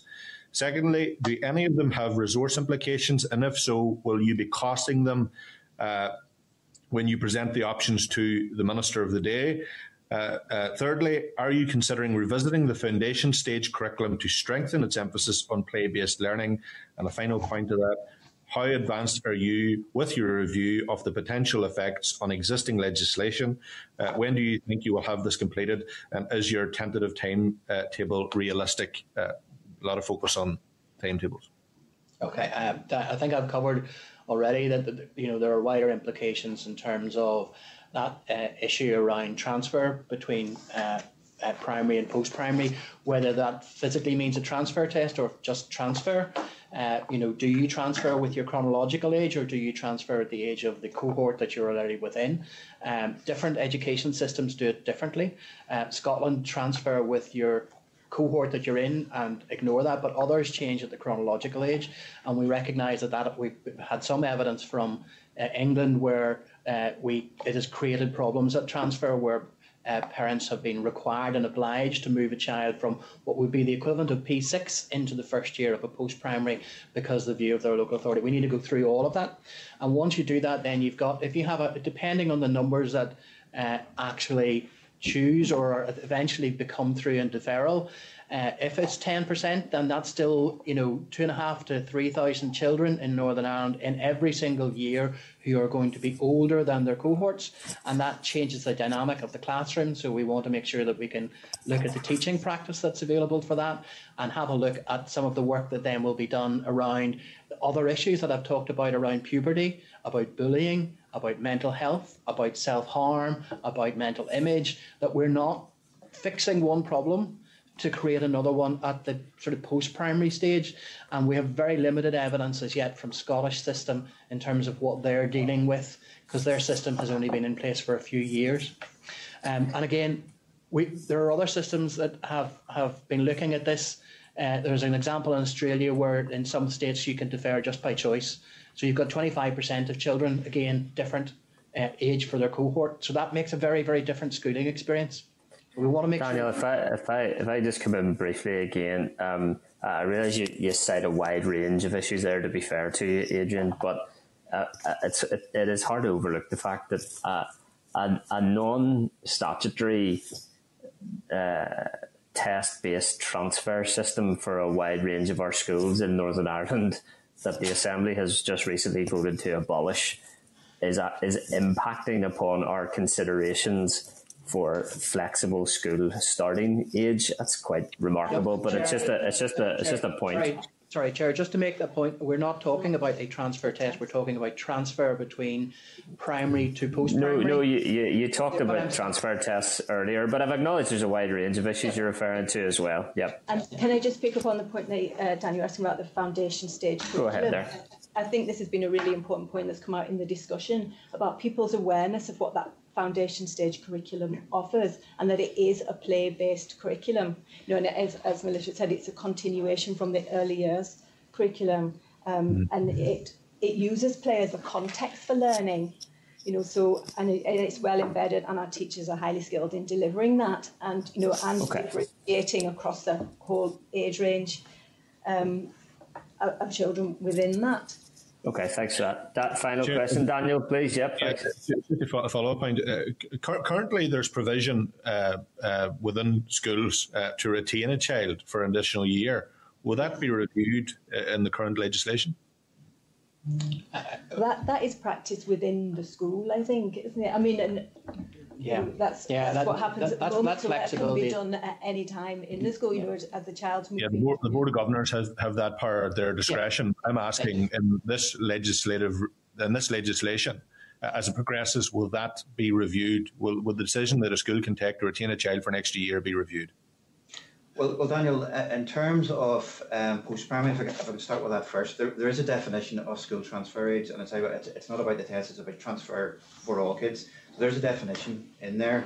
Um, if we were to change the definition, for example, of compulsory school age, it could impact on that. Uh, and within within the definition of school transfer age, that's where the provisions to um, either put a child forward a year or hold a child back a year are contained. So yes, we would need to look at that in the round. In terms of primary school, it's a less formal um, position. It's, it's not set in legislation, and it's it's down to the boards of governors to make that call in the interest of the child. Okay. Okay. You know, just, just been a big chair to this year. You know, th- there's many, many parents would argue that their children have been so badly affected as a result of COVID and their educational opportunities affected. Uh, could there be a situation where we have larger numbers of children that are retained for a further year, given how this pandemic has affected them?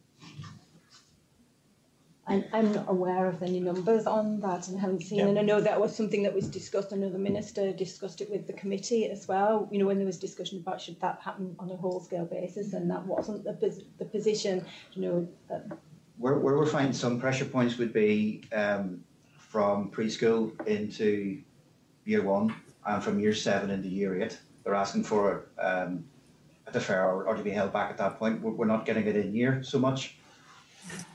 Um, Chair, just to say, um, children in their preschool year this year, they've still engaged in remote and face-to-face learning. So for yeah. this, by uh, COVID, and maybe you know time spent out of the the preschool provision or classroom, wherever they may be, the preschool education settings were still required to give remote learning, and they were actually supported by doing that by the Department of Education through an initiative. Um, so those children haven't missed out. It was either remote at home or it happened face to face, depending on the timing of this year. Yeah, sorry, okay. Chair, but yeah, final final point, please, Daniel. Thanks. In a perfect world, uh, in a perfect Northern Ireland, that would be the reality. It was far from it, as you know. There's many, many reasons as to why children could not benefit from remote learning. Uh, broadband, uh, the access to broadband provision being quite poor in many areas, particularly my constituency, and also a lack of devices within the home, and also the social uh, social economic factors that have affected uh, children uh, at home as well. So learning remotely uh, has come under considerable criticism, and rightly so, and has shone a bright spotlight on where the gaps emerge, and that it's where the department need to focus their energy going forward. But I, I take okay. your point in a, in a perfect world, yes, but unfortunately that's not been the case. Yes, okay. there also Thanks, Daniel provisions provided as well, but again, our educational experts, our teachers, will be able to differentiate with our play-based curriculum when they bring those children in. They'll look at their individual needs and requirements and differentiate accordingly. Okay, thanks for that. Thanks, Thank Daniel. You. Thank Robbie, you. Robbie Butler, MLA, please. Thanks. Thank you, Chair. Um, thank you, guys. Um, really, really good discussion to be having today. Um, and many times on in our committee meetings, and when you guys come, it's maybe not good news, but this is good news. So let's let's put that out there at the outset. It really is good news. Um, and I, for one, uh, I'm, grateful um, that the minister has prioritised this. However, we'll go back to a point that um, uh, Daniel made with regard to um, the previous um, investigations into this, and I have a real concern, genuine, real concern. And my concern is this I'm only after literally tweeting uh, a, a, UTV piece from 2013 where uh, parents were meeting with the Department of Education to flesh this out. It went on to uh, the minister's timetable, and the minister decided that it couldn't be done in mandate. But today you're coming and saying this cannot be done in mandate. What's the difference? Why could it not be done in that mandate and it couldn't be brought forward, but it can now be done in the, uh, not, not done in this mandate, but in the next mandate. And I'll tell you why I'm asking this. And it goes back to where the chair was at the very early earliest point. And I think even um, Patsy, and to be fair, asked about is there any other ways that we can do this? Um, maybe not accelerated passage. And I'll tell you why. We sat, we, we sat with three years with no government here in Northern Ireland. Now, can anybody hand on heart here, whether an MLA or not, and say that there will be a Stormont here next year or not? Now, there is, and I hope those days are gone. Uh, but unfortunately, um, we, we, we are tied to something here at the moment which is kind of unstable. So I'm asking you guys, what has changed between 2013-14, that mandate, this mandate, and if we can't do this through normal legislative process, what can be put in place even in a temporary measure for parents whose uh, children could be starting school in September 2022 if they can't rely on the politicians of Northern Ireland to deliver for them? I, I think the issue is, Robert, that there isn't legislative base to do anything different. You know, the, there isn't an option at the moment in legislation to defer. So what we've described um, earlier is the process that the, the parents would have to go through. You know, where you would be applying to a school and having that conversation with the school, or get, or you you defer, and then the child joins the school in the with the chronological age group in P2, and then you have the discussion with the school about whether they should be retained or where they should, you know, be uh, which year group they should be educated with. But I think the, the key thing, and we keep, you know, saying is to and ensure you have that conversation with the educationalists so that uh, people understand exactly what is on offer in the school and how any needs might be addressed. You know, even to get that reassurance, and then at that stage, make the decision of what is be- in the best interests of the child. I mean, the reason that we want this is that so that the, the, the parent doesn't have to go through this process. Do you know that there is a, a the, it recognises that there are occasions when it might be in the best interests of a child to to defer. Uh, Robin, can I? I'll just come in at that point. You, you asked an earlier question to the, to the researcher about the OECD and, and how that sort of ties in when we have a very early starting age in comparison to the rest of uh, the sort of European education systems, in fact, world systems. Uh, um, what we what we have found uh, to date is that there's no real correlation. There's no, there's nothing which says that if you start at seven or start at five or start at four, in terms of your formal age, that doesn't make any difference to where you are within the PISA educational rankings. So our system does very well within that. So that the Finnish system, but actually about the curriculum and the development that happens within that. We've looked also at sort of GCSE um, performance of people by their birth age. Uh, and and actually, by the time we get to the outcome of our system, there's very, very, very limited impact of birth age on your GCSE performance. So our system in itself takes account of what are already there are about two or three percent of, of children born every year are born within that early prematurity and born within a lot of other vulnerable groups, etc. But by the end of our education system, teachers using the tools that they have on the education and practice even that out. And that's fundamentally what our educationalists are telling us that are, even today, uh, whilst it is a challenge, and, and you can look at the differential between a child born at, at 28 weeks and a child born at, at the right age going into P1, by the time they leave P7, that differential has been evened out. And by the time you get to GCS, that has been evened out. I'm going to, I'm going to come in here. You didn't so, so why are we why are we standardising at P7 then? I'll let that go, Robbie. Go ahead. Go ahead. If you don't mind, Chair, if you don't mind, Chair, this is an important one because I, am not going to dispute what you didn't say, but what I'm going to say is school isn't just about academic attainment, and this is this goes down into the whole evaluation of education. What is indisputable is that the uh, the emotional well-being and other instances, uh, and, that socialisation is actually something that schools do too. Uh, and that, uh, when you spend any time with Tiny Life, for instance, and, and you know, those families of the pre-born babies, um, they do face early years difficulties. And yes, there is comfort to know that, that over a period of time, these things can equal out in terms of academic stuff. However, other studies would show that it's not just the academic pressures on young people. Um, and we've got obviously the mental health and well-being. I mean, after the, my daughter was born five weeks early. Um, so she was, and, and she's brilliant. And to be fair, she was one of those children who didn't need the additional help. But I also know of other um, family uh, friends who've had children early who would have actually benefited from it just for whatever the circumstances and individual. And this goes back, I suppose, guys, to my point to the researcher. This uh, we cannot treat each child the same. It is totally different, and there needs to be flexibility because every child is different, regardless.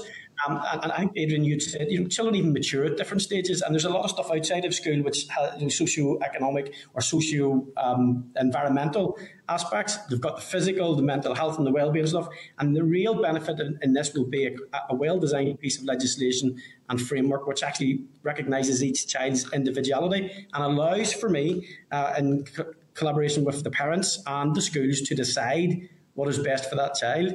Um, and I do accept that there needs to be inbuilt flexibilities with regard to transfer and then um, possibly uh, a school leaving age as well, and that will kick into uh, further education. So, guys, I actually am not, I'm not going to I'm not going to ask any questions because I'm excited about this, but my, my concern uh, genuinely is in the ability to deliver this. Um, uh, by September 22 to allow those children the best start. So thank you. Thank you, Chair. Thank you, guys. Thanks. Thanks for that. William Humphrey, MLA.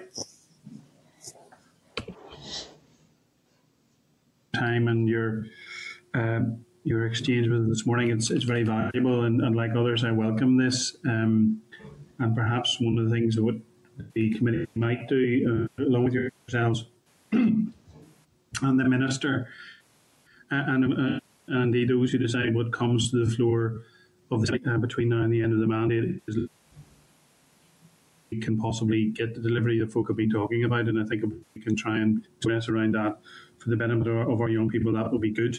Um, in terms of the last year, and we've talked about the the uh, effect of, uh, of sc- uh, homeschooling and so on. Uh, you know, I re- represent some of the most deprived wards, not just in Northern Ireland, but the United Kingdom, and therefore, you know, homeschooling as a challenge has been a challenge for many of those families uh, in terms of capacity, in terms of technology, in particular. Uh, so you know, I think that's something which we have to bear in mind. And I suppose the COVID pandemic has brought an extra, an added focus to all of this in your work. Could I ask then, given COVID and the negative effects of COVID, how has that shaped your work in terms of um, the, the work that had started in February and the experience gained over the last year or so? I, I think for, for me, it's really emphasised the strength of our curriculum. Um, one of the questions we've been asked is, you know, why do our children do so well? Um, you know, in those uh, PIRLS and TIMSS uh, tests. And I, I, think it does come down to, you know, we have a very child-centred approach to uh, delivery of the curriculum with highly qualified staff. Um, we have a good, as I say, a good curriculum that's well delivered. And that, that curriculum has allowed the flexibility so that the schools have been able to adapt their teaching and learning to the circumstances that we've found themselves in and that they be able to build on that moving forward. So I think that has come across, and that, and I think that's one of the important things that we've got to we've realised in this. It's about communicating that to parents so that they understand the value of it, you know, and what it involves, and that it does help children to progress. And as Robbie said, not just educationally, but also you know, socially and emotionally as well. Yeah, and William, I think just to make that point, um, you know, there's a, there is some research that have been looking at sort of rather more war-torn uh, places like um, Serbia and the Lebanon, who had schools interrupted, you know, physically no schools for a couple of years, and then brought children back. Uh, and and with good teaching practice and well qualified teachers, children quickly recover. Uh, yes, there might be a deficit uh, that will last for a period of time, but they quickly recover by the time you're age 13 and 14. If you've missed a year or two of primary school, that has been the evidence is showing that our systems again fix that because our teachers teach the children. They don't just stand and teach what they uh, plan teach that day. They look at the individuals that are in front of them and where they are, and they teach around that, teach around them. So you know we recognise that that's going to have happened, and that will happen. And that's what we also recognise that that actually applies to children who are highly premature or looked after or have any other vulnerable needs. Our teachers already teach to those children and to the needs that they have. I would also say um, I was actually pleasantly surprised. Our curriculum is skills based and then it's thematic. So because we're not a content curriculum like other countries would experience, we were not held back. Teachers were very quickly easy to think about, you know what, we can teach this skill, but we can just use home home utensils. We can use a garden. You know, we're not held back by we need the resources in a classroom. They were able to still instruct those children at home to develop those skills, but using stuff at home, which actually the kids are then still engaged, they're still excited, they're still learning without even particularly realizing, you know, they're missing a content that they would maybe get in a classroom. And just on a, um, a, a, sort of system-wide basis, I mean, I think the system reacted very well. Even going back to when schools first closed last March, uh, we very quickly put in place uh, projects to support schools, provide resources to schools and parents and children. Those went online very quickly. Uh, these were followed up by teacher training webinars, and I think the benefit benefits of that were shown whenever the second lockdown happened after Christmas. I think lots more schools reacted better second time round because of the support that had been put in the first time round? I suppose I suppose the, the, the question is obviously you know just you know there's a there's a different type of learning coming from COVID um, and the negativity around COVID and, and I suppose that helps shape a more rounded proposal that will come out of, of your work that will come in front of the assembly and and, and I suppose uh, whilst we want to see see this being placed before the floor of the house as quickly as possible that will that will help in the longer term. Should we face, hopefully not, but should we face these things again? Look, I agree that schools we have good schools and we have good motivated and professional teachers. That's n- not a question. It, my concern is the, the, the differential will come when you know when children are being homeschooled if the technology isn't there if the capacity isn't there and so on that's where i'm concerned and i think that that's been something which has come to light during during the pandemic. Could I ask you then, in terms of um, uh, the the actual system that that may well come out at the far end of it, in terms of the work you've done, and a few people have mentioned the Finnish system and so on. Uh, which system or countries uh, uh, system do you believe you know is best suited to replace ours? Do we need to replace it or update ours or improve ours? I think what we're doing at the moment is to kind of look at what does operate in different places and if that was applied, how that would apply here and what the scale would they then involve. So in terms of that delivery mechanism, we'd be looking at should this be something that you can automatically, uh, you know, get if you fall within a particular group or um, can you automatically do that without going to some kind of panel, or do you have to have a kind of a, a panel approach where experts, and again, know what that might would have to consider what that might constitute would consider the individual cases of children? And you know would that be uh, the EA school education welfare you know health visitors you know who would be involved in that? Or you can have a model where you have to have a mixture of the two so some can automatically apply if you fall within a certain category but to avoid that kind of cliff edge that Adrian talked about you then can have a wider group can be considered by a panel. And I think that's actually what happens in Scotland, isn't it? The, yeah, the model that's adopted there. So at the moment, that's what we're scoping out. And as, as I say, for each of those, we have to consider what would the scale of it be, and then what would be the financial and legislative implications of that decision. When, when you mentioned Scotland, could I just ask you to put a wee bit of meat on the bones there? What I mean, what, what happens in Scotland? In, in Scotland, there, there's an automatic right. Uh, their cut-off date, I think, is uh, uh, March, so that it's children who are born. of March for one year to the end of February the following year, yeah. So they have for the children born in the two months prior to that, you have an automatic right to just simply ask the education authority within your local council to defer, and that's automatically granted. And if you do uh, get it granted, you automatically get a position. You get automatically get a funded preschool place for your child. For for parents who are uh, children who are born in the six months before that, uh, there is a, a right to request it, but it's not it's it's at the discretion of the school and at the discretion of the local authority, and they go to there's no there's nothing in their legislation which says who will make that decision within the local authority. It's just a local authority decision, and it's also discretionary then if any children do get that as to whether there's a second funded year of preschool education. So we're looking at that. We're looking at whether the similar systems that operate in England, but again, in England they have a differential system where you know one local authority because of funding concerns might do it in one way, and another local authority might just turn down virtually everything, etc. Uh, the, the, the system, their legislation does allow a little bit of flexibility, where ours is much. Uh, much more set in stone where we can't do that within our current system, which is why we have to look at the legislation, the impact of this. Okay, uh, William. Thank you very much. Thank you. Thanks, William. Nicola Brogan, MLA, please.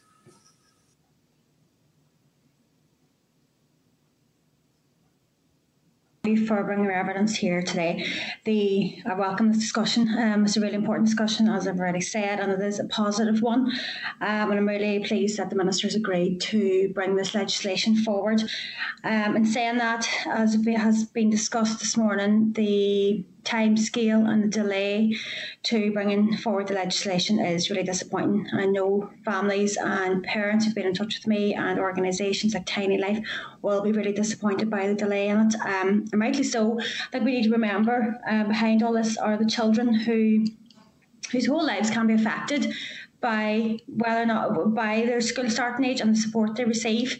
Um, so I can really empath- empath- empathize with um, with parents, and um, I, I can understand their frustration.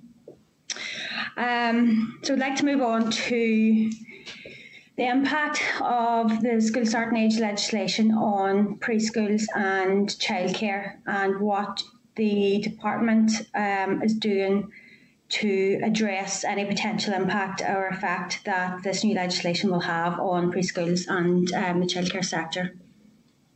I, I think that is, Nicola, one of the things that we are considering because what if you if a child does dif- decide to defer, what would happen? At the moment, the legislation, once you've reached compulsory education, you're not entitled to a place in a preschool, except if you have a statement of special educational needs, and that statement says that it is in the child's best interest to remain in a preschool setting so they can get two years of preschool education. But for the most part, that piece of legislation doesn't enable that. So that is just another example of a place where we need to look at that that legislation to see to to enable that to happen.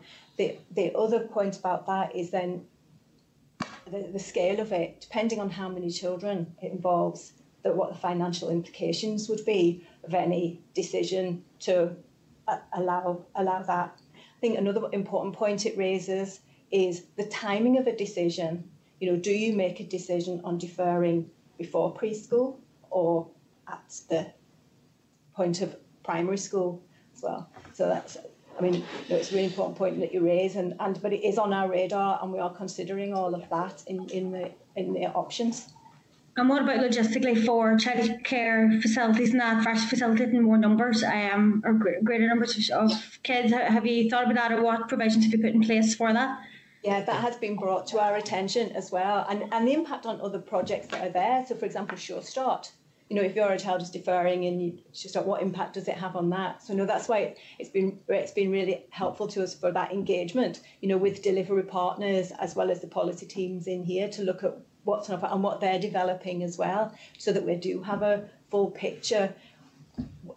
We keep being reminded that you know poor policy makes poor legislation. So what we're trying to do at this stage is, is make sure that we're aware of all of those issues and giving them really careful consideration. And as I say, that stakeholder engagement has been particularly important to that, you know, with with the individuals who are impacted by it, not only in the delivery, but on receiving those kind of services. Uh, Nicola, I think that it make, you're making a, a point that I'm surprised nobody has raised. I suppose at this point, um, we're looking at the systems, but if, if let's just say you make a criteria that allows 10, 15% of children to defer at some point, you're going to have to change the admissions criteria to preschool.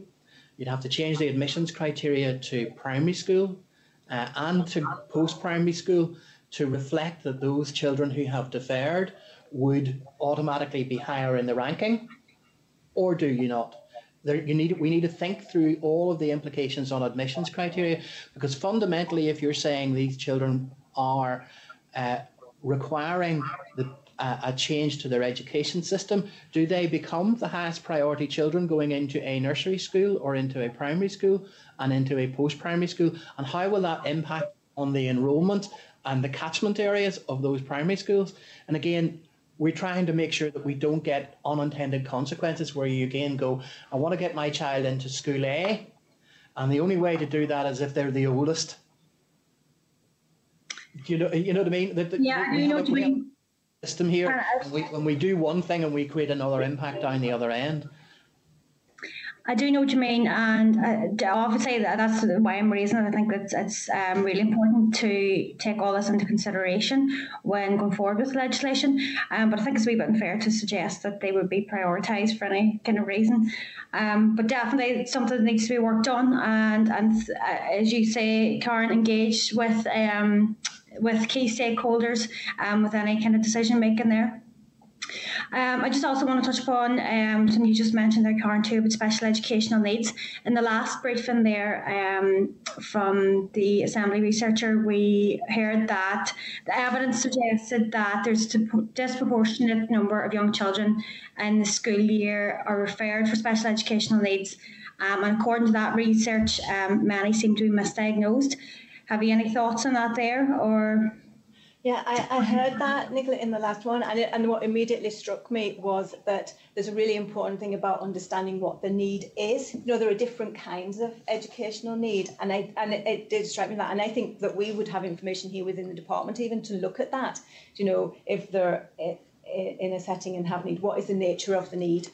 Um, you know, and I think that's important because it could be a range of uh, medical or physical yeah. or um, social behavior. Uh, behavioural. You know, so there's such a range, and I think that yeah, we'd need to take a closer look at that detail. And again, it, it is a piece of research we're aware of. It, it was it was prepared by uh, uh, the by a researcher from the educational uh, side within the Education Authority, and it's from about 2010, 2011. So you know, ten years later, we need to check that that conclusion that finding is still relevant things have changed considerably within our educational environment. That's part of our remit in terms of going back to the basic numbers here to go. Uh, who is affected? What is the evidence showing us? What are the numbers showing us? And we will go back and update that evidence where we can get it. I think we do. Yeah, well, that's why I raised it because I think it is an important topic and again, um, important part to um, inspect going forward with the legislation. Um, listen, that's all I have to ask you. I do think it's um, a really positive discussion and change that we need to see. So um, hopefully we can move forward quickly um, and get get it by, this, uh, by the next mandate, by the end of this mandate. So thank you and thank you, Chair. Thank you. Thanks for that, Nicola. Uh, as Maurice had left a message that there had been a, a bit of an emergency um, that he had to attend to. Is Maurice there? Maurice Bradley want to come in? Thank you. Yep, Maurice. Sorry. Right, Chair, where are you? no, no problem. We, we can we can hear you. Uh, do you want to uh, come in to ask a question of the department in, in relation to flexible school starting age? Chair, I'm doing a wee thing for the PSNI here on, and could you move on, please? And, no, and no, no problem, Maurice. No problem. Good wishes with whatever emergency you're dealing with there. Thank you. Right.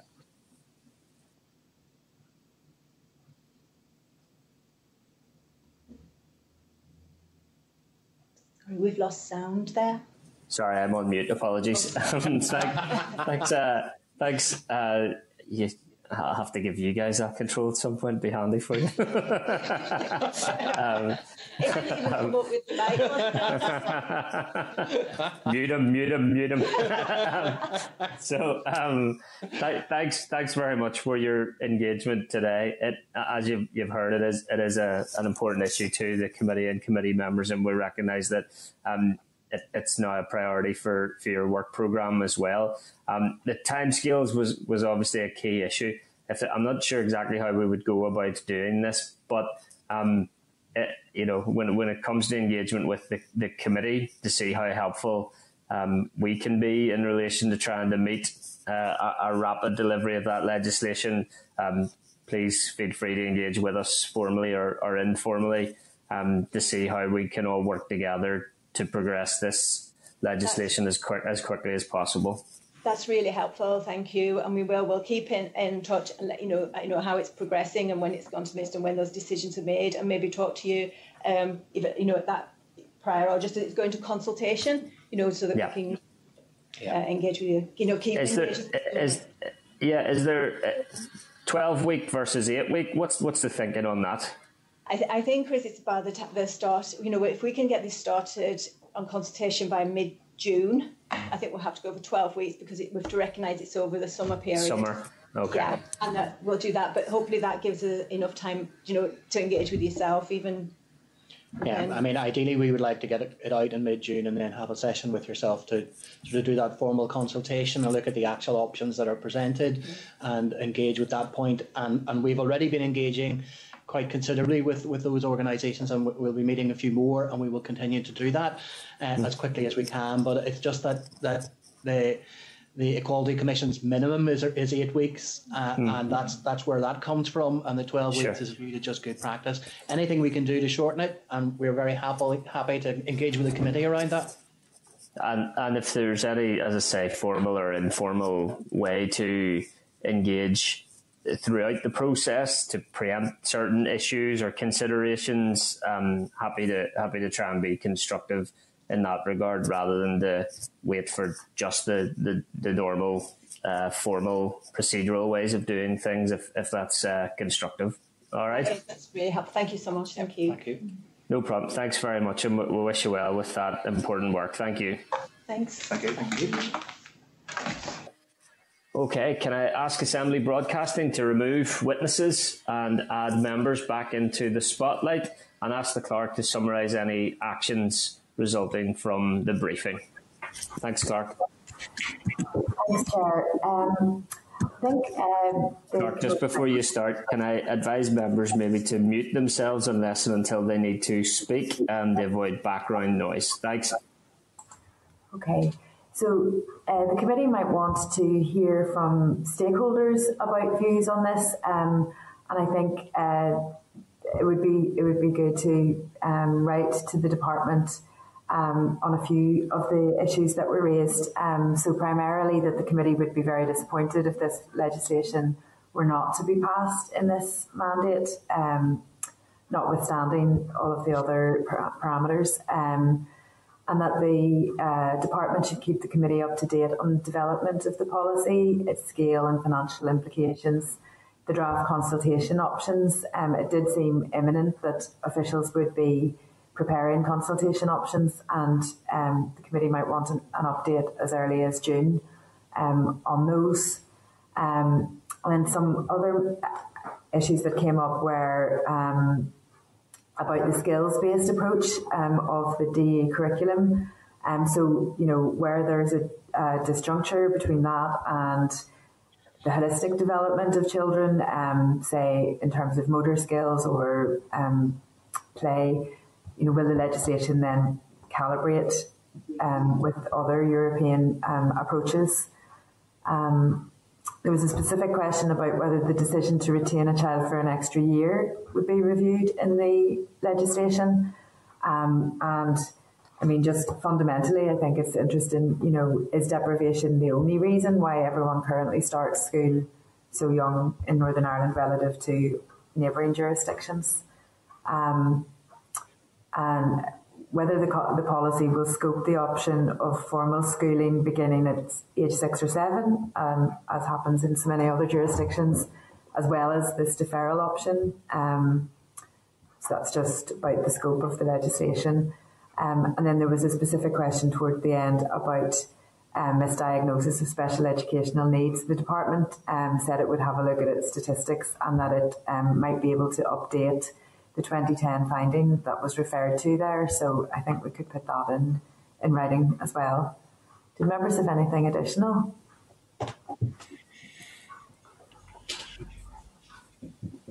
Chair. Uh, yes, Chair. Robin, yep. Yeah, thank you, Chair. I agree with the summary from the committee clerk there. Just maybe just uh, in terms of engaging with stakeholders uh, perhaps some of the charitable organisations, such as Barnardo's, uh, might be included in that. And then, obviously, if there are chair some individual parents who might wish to make a uh, to, to, give evidence to, to, the committee, if that could be covered. Uh, and uh, sure, I, I am a bit, I am not quite understanding this action. You must seek advice. The school will offer you support but if you wish to delay, you need to provide an enriched educational experience. And the point that William made, certainly in the pandemic situation, those who come from perhaps a less well off background would find that difficult to meet this requirement if there's any measurement on it of an enriched educational experience. Yeah, maybe we should, we could see clarity on, on those matters, Clerk. Yeah, thank you, Robin. Okay. Any other members wish to come in or content to agree those actions for now? I think you could probably add TinyLife to the stakeholders there as well, um, and I know some individual parents too. Yep. Absolutely. Okay, members, agreed. Content to agree those actions, members? Yeah. Agreed? Agreed. Okay. Thank you. Okay, Clerk, can we move to agenda item eight, correspondence then? Yes, indeed. Uh, yeah, can refer members to page 41 where we have 17 items of correspondence and a summary note at page 43. Okay, Clerk. Yeah, um, it's just opening up for me, sorry. Okay, um,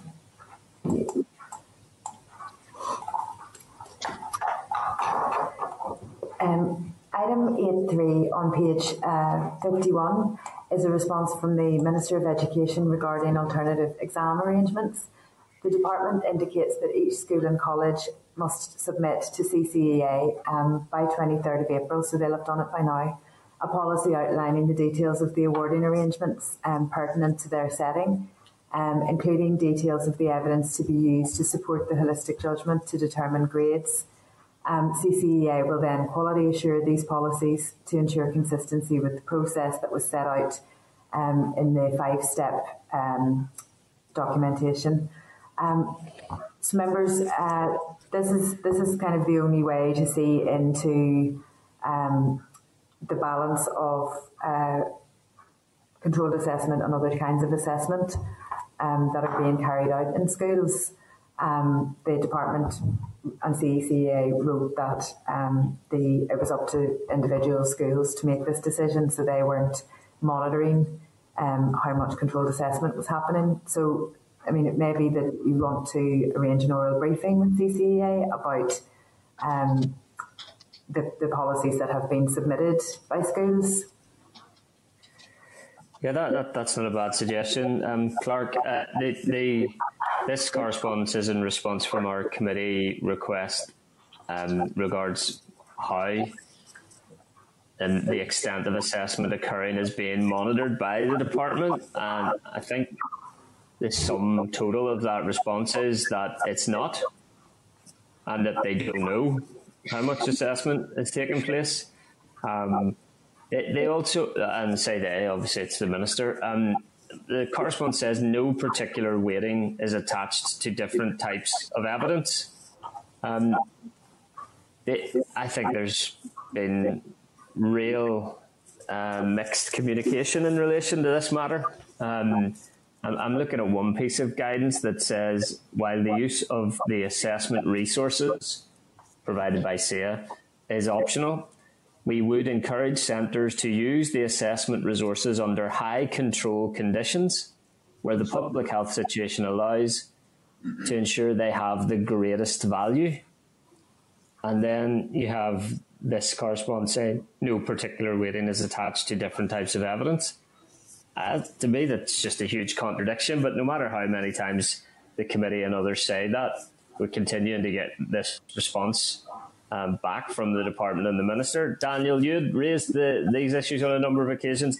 I'm not quite sure what more we can do at this stage, other than, as the clerk says, to ask CCEA um, what what response they've received from schools with regards to the approaches that are being taken, and given the department and CCEA seem wholly disinterested in any type of, of monitoring or assessment of the approaches that are being taken by schools. Yeah, Chair, it's, it's, it's, around the concerns. The concerns we have is around the time that it takes for CCEA to make a determination. What happens to schools in that period and the effect that it that it has. You know, we've been keeping a very close eye on uh, on this stuff uh, for some time, and you know, it's very hard to interpret lessons we've been learned from last year in a lot of instances. To be very blunt about it, to be honest. Okay, uh, Clerk, when are we scheduled to receive briefing from CCEA with regards to the appeals process for this year? No date as of yet. No, we haven't scheduled that yet, but we could okay. look forward work okay. if you like.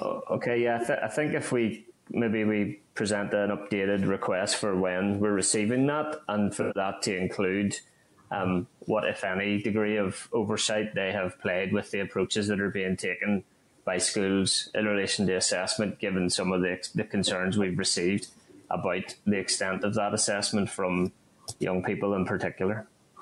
That okay?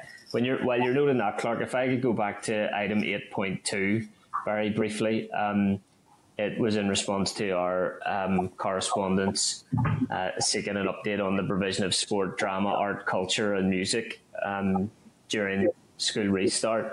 Uh, the minister advises that inter-school sports are not permitted at this time, and we'd obviously been contacted by principals in relation to that matter. Is it possible to re- um, reply to that to ask the minister why interschool sports are not permitted at this time, and if and when they uh, and under what conditions they might be.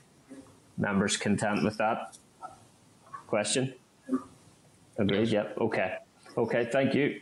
Back to you, Clerk. Eight point four, I think. Or... Sure. Yes, thank you. So 8.4 on page 55 then is a response um, from the Minister providing further information on COVID-19 testing and the vaccination programme in special schools. Um, so members, just um, what would you what would your response to that one be? Sorry, sorry, Evie. I'm sorry, Chair, for doing this. Can I just go back to 8.3 just for one wee second, please? Just yeah. something that's been raised with me on a couple of occasions now with regard to um, the guidance that's been given by CCEA to teachers and schools with regard to pupils who are taking GCSEs or A levels who have additional needs. Um, there's one there's one section in section nine, I think, in the, the guides, and there's there's genuinely not a lot to it. So, if a couple of constituents whose um, whose uh, children have by nature uh, classroom assistance throughout their education, and obviously I haven't been in school and haven't been assessed. I think the guides are very willing. Um, the schools obviously have the choice to make now with regard to those children's assessments be there's nothing, I guess, or, or can the school then provide other evidence? I think whatever action we take with regard to CCEA, whether we're going to seek um, to speak to them again, that's something we need to, to find a little bit more information about.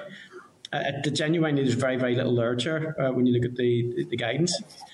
Okay, we can include that in our correspondence with CCEA Clerk. Okay. Yeah. Thank you. Okay, thanks. Thank you, Chair. Sorry about that. No problem. Uh, so 8.4 is in relation to uh, our letter seeking further information on the vaccination programme for eligible sco- special school staff. Um, so uh, could I could I propose that we write back to ask, you know, how many and what percentage of special school staff have been vaccinated as a result of the expansion of eligibility. Um, we'd also asked about uh, testing, and the extent of the update we received was my officials continue to engage with the chief medical officer in relation to testing. Um, can maybe go back and ask for a bit more detail than that in terms of um, outcomes of testing, Okay. uh, positive cases, uh, procedures that are in place for that. Sure. Members content with that? Agreed? Yeah, agreed, Chair, but are you intending to go straight to the Minister of Health as opposed to the, the medical officer? Uh, the correspondence says uh, officials are engaging with the chief medical officer, so I, I presume the department can can can do so to answer that question as well. Then, yep.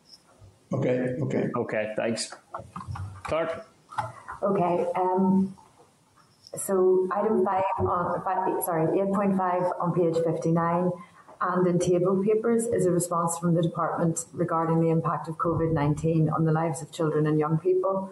Um, so table today is the uh, is a big PDF that was attached um, in your original pack and was an opening.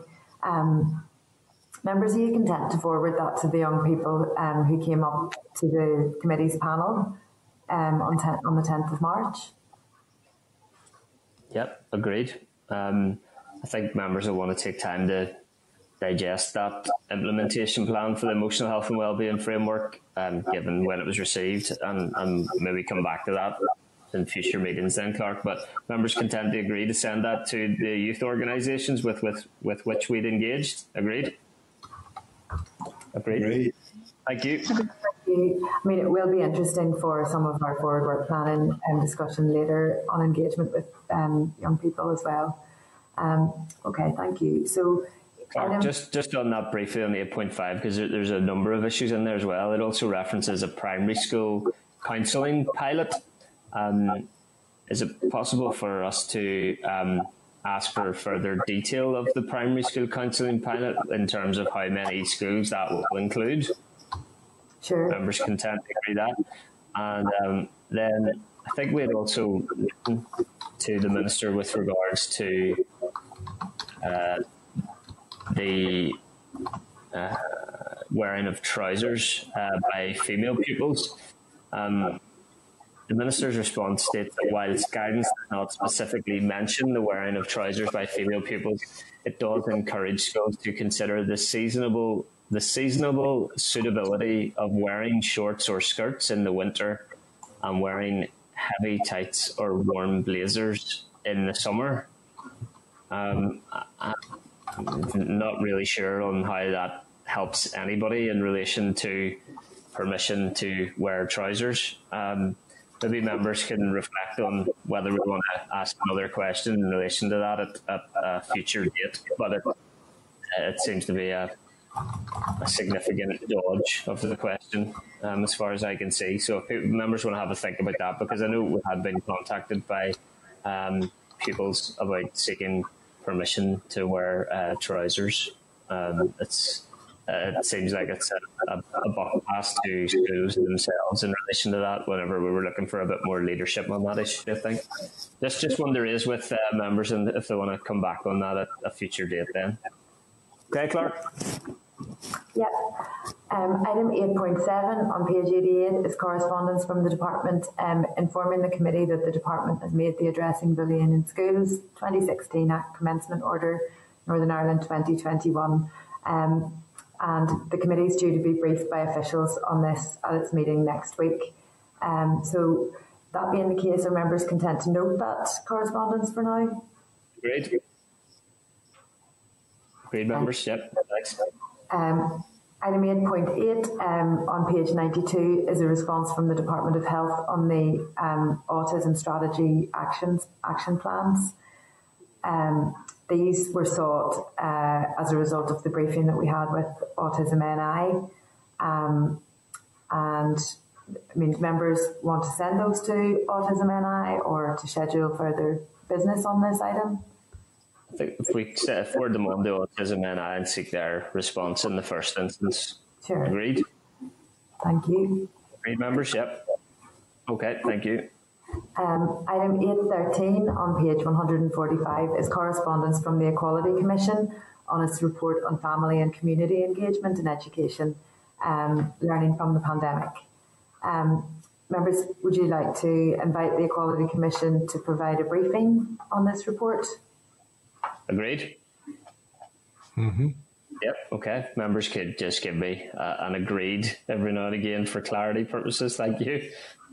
So members content to agree to take a briefing on, on that report. Agreed? Agreed. Thank you. Agreed. Thank you. Thanks. Item 814 on page 176 is correspondence from Parent Action.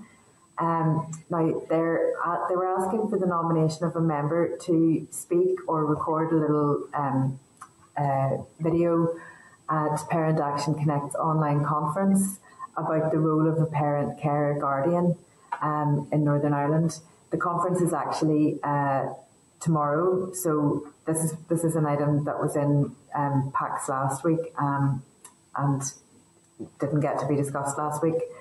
Um, but the committee doesn't have a position on the role of a parent, carer, guardian. So, um, members, do do you mind if I suggest Parent Action that they contact you individually about this?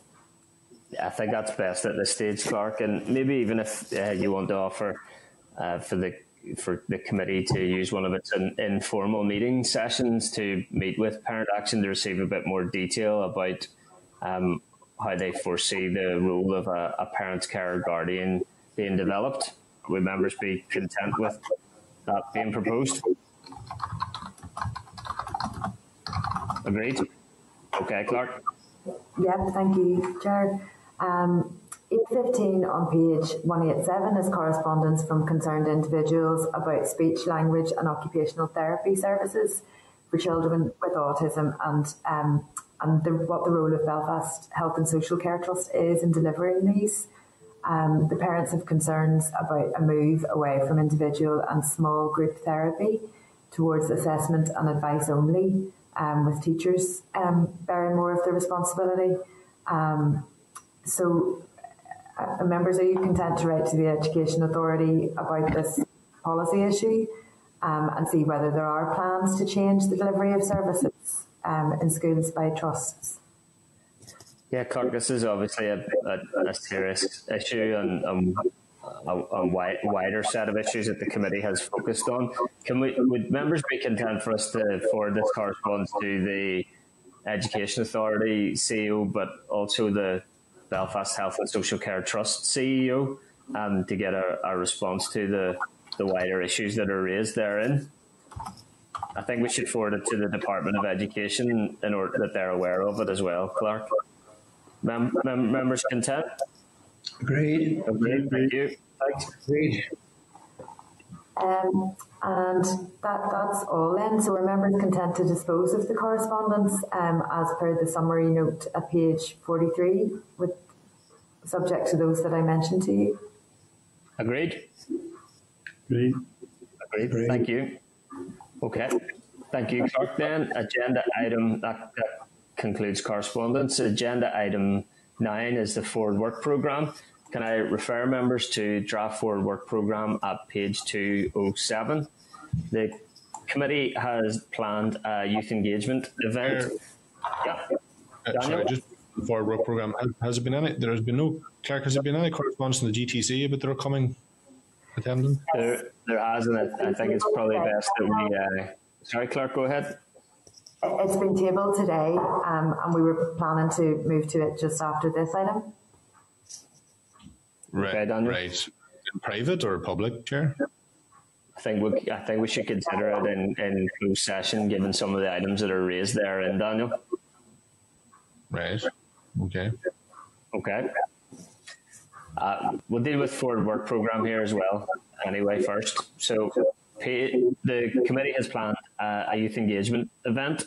Um, um, we've uh, had some challenge getting a date. Would Thursday, the third of June, uh, be possible? And then tabled items today. There's a draft invitation uh, to the event um, with a, a, suggested focus on emotional health and well-being um, of children and young people, and details of school focus groups by the Education Service, um, which would feed into the perspective of younger post-primary pupils. Uh, a call out for uh, poems, stories, artworks from age groups to feed into our engagement. Would members be content with this plan and open to having uh, a meeting or event to celebrate the responses that we would receive in mid to end June? Members content with that? Chair, Chair, I'm a member. I want to. Sorry, Chair, I'm on the Communities Committee. It meets on Thursdays morning if we if we go for late afternoon, early evening, I think was the is that the intention of Clerk? Yeah, six thirty to eight thirty. Okay. Okay. Yeah. Okay. Okay.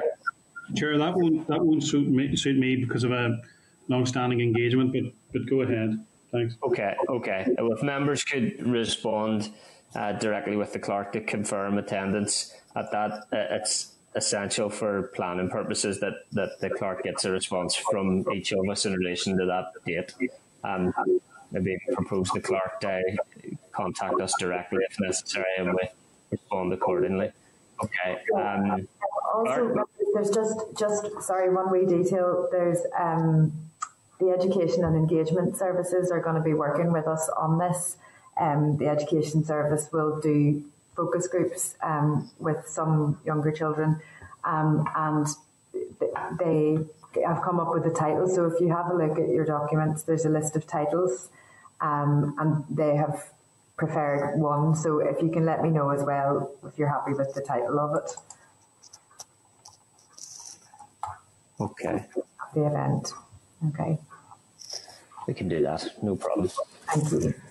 Okay. Uh, Clerk, is any other forward work program items need to raise at this stage? No.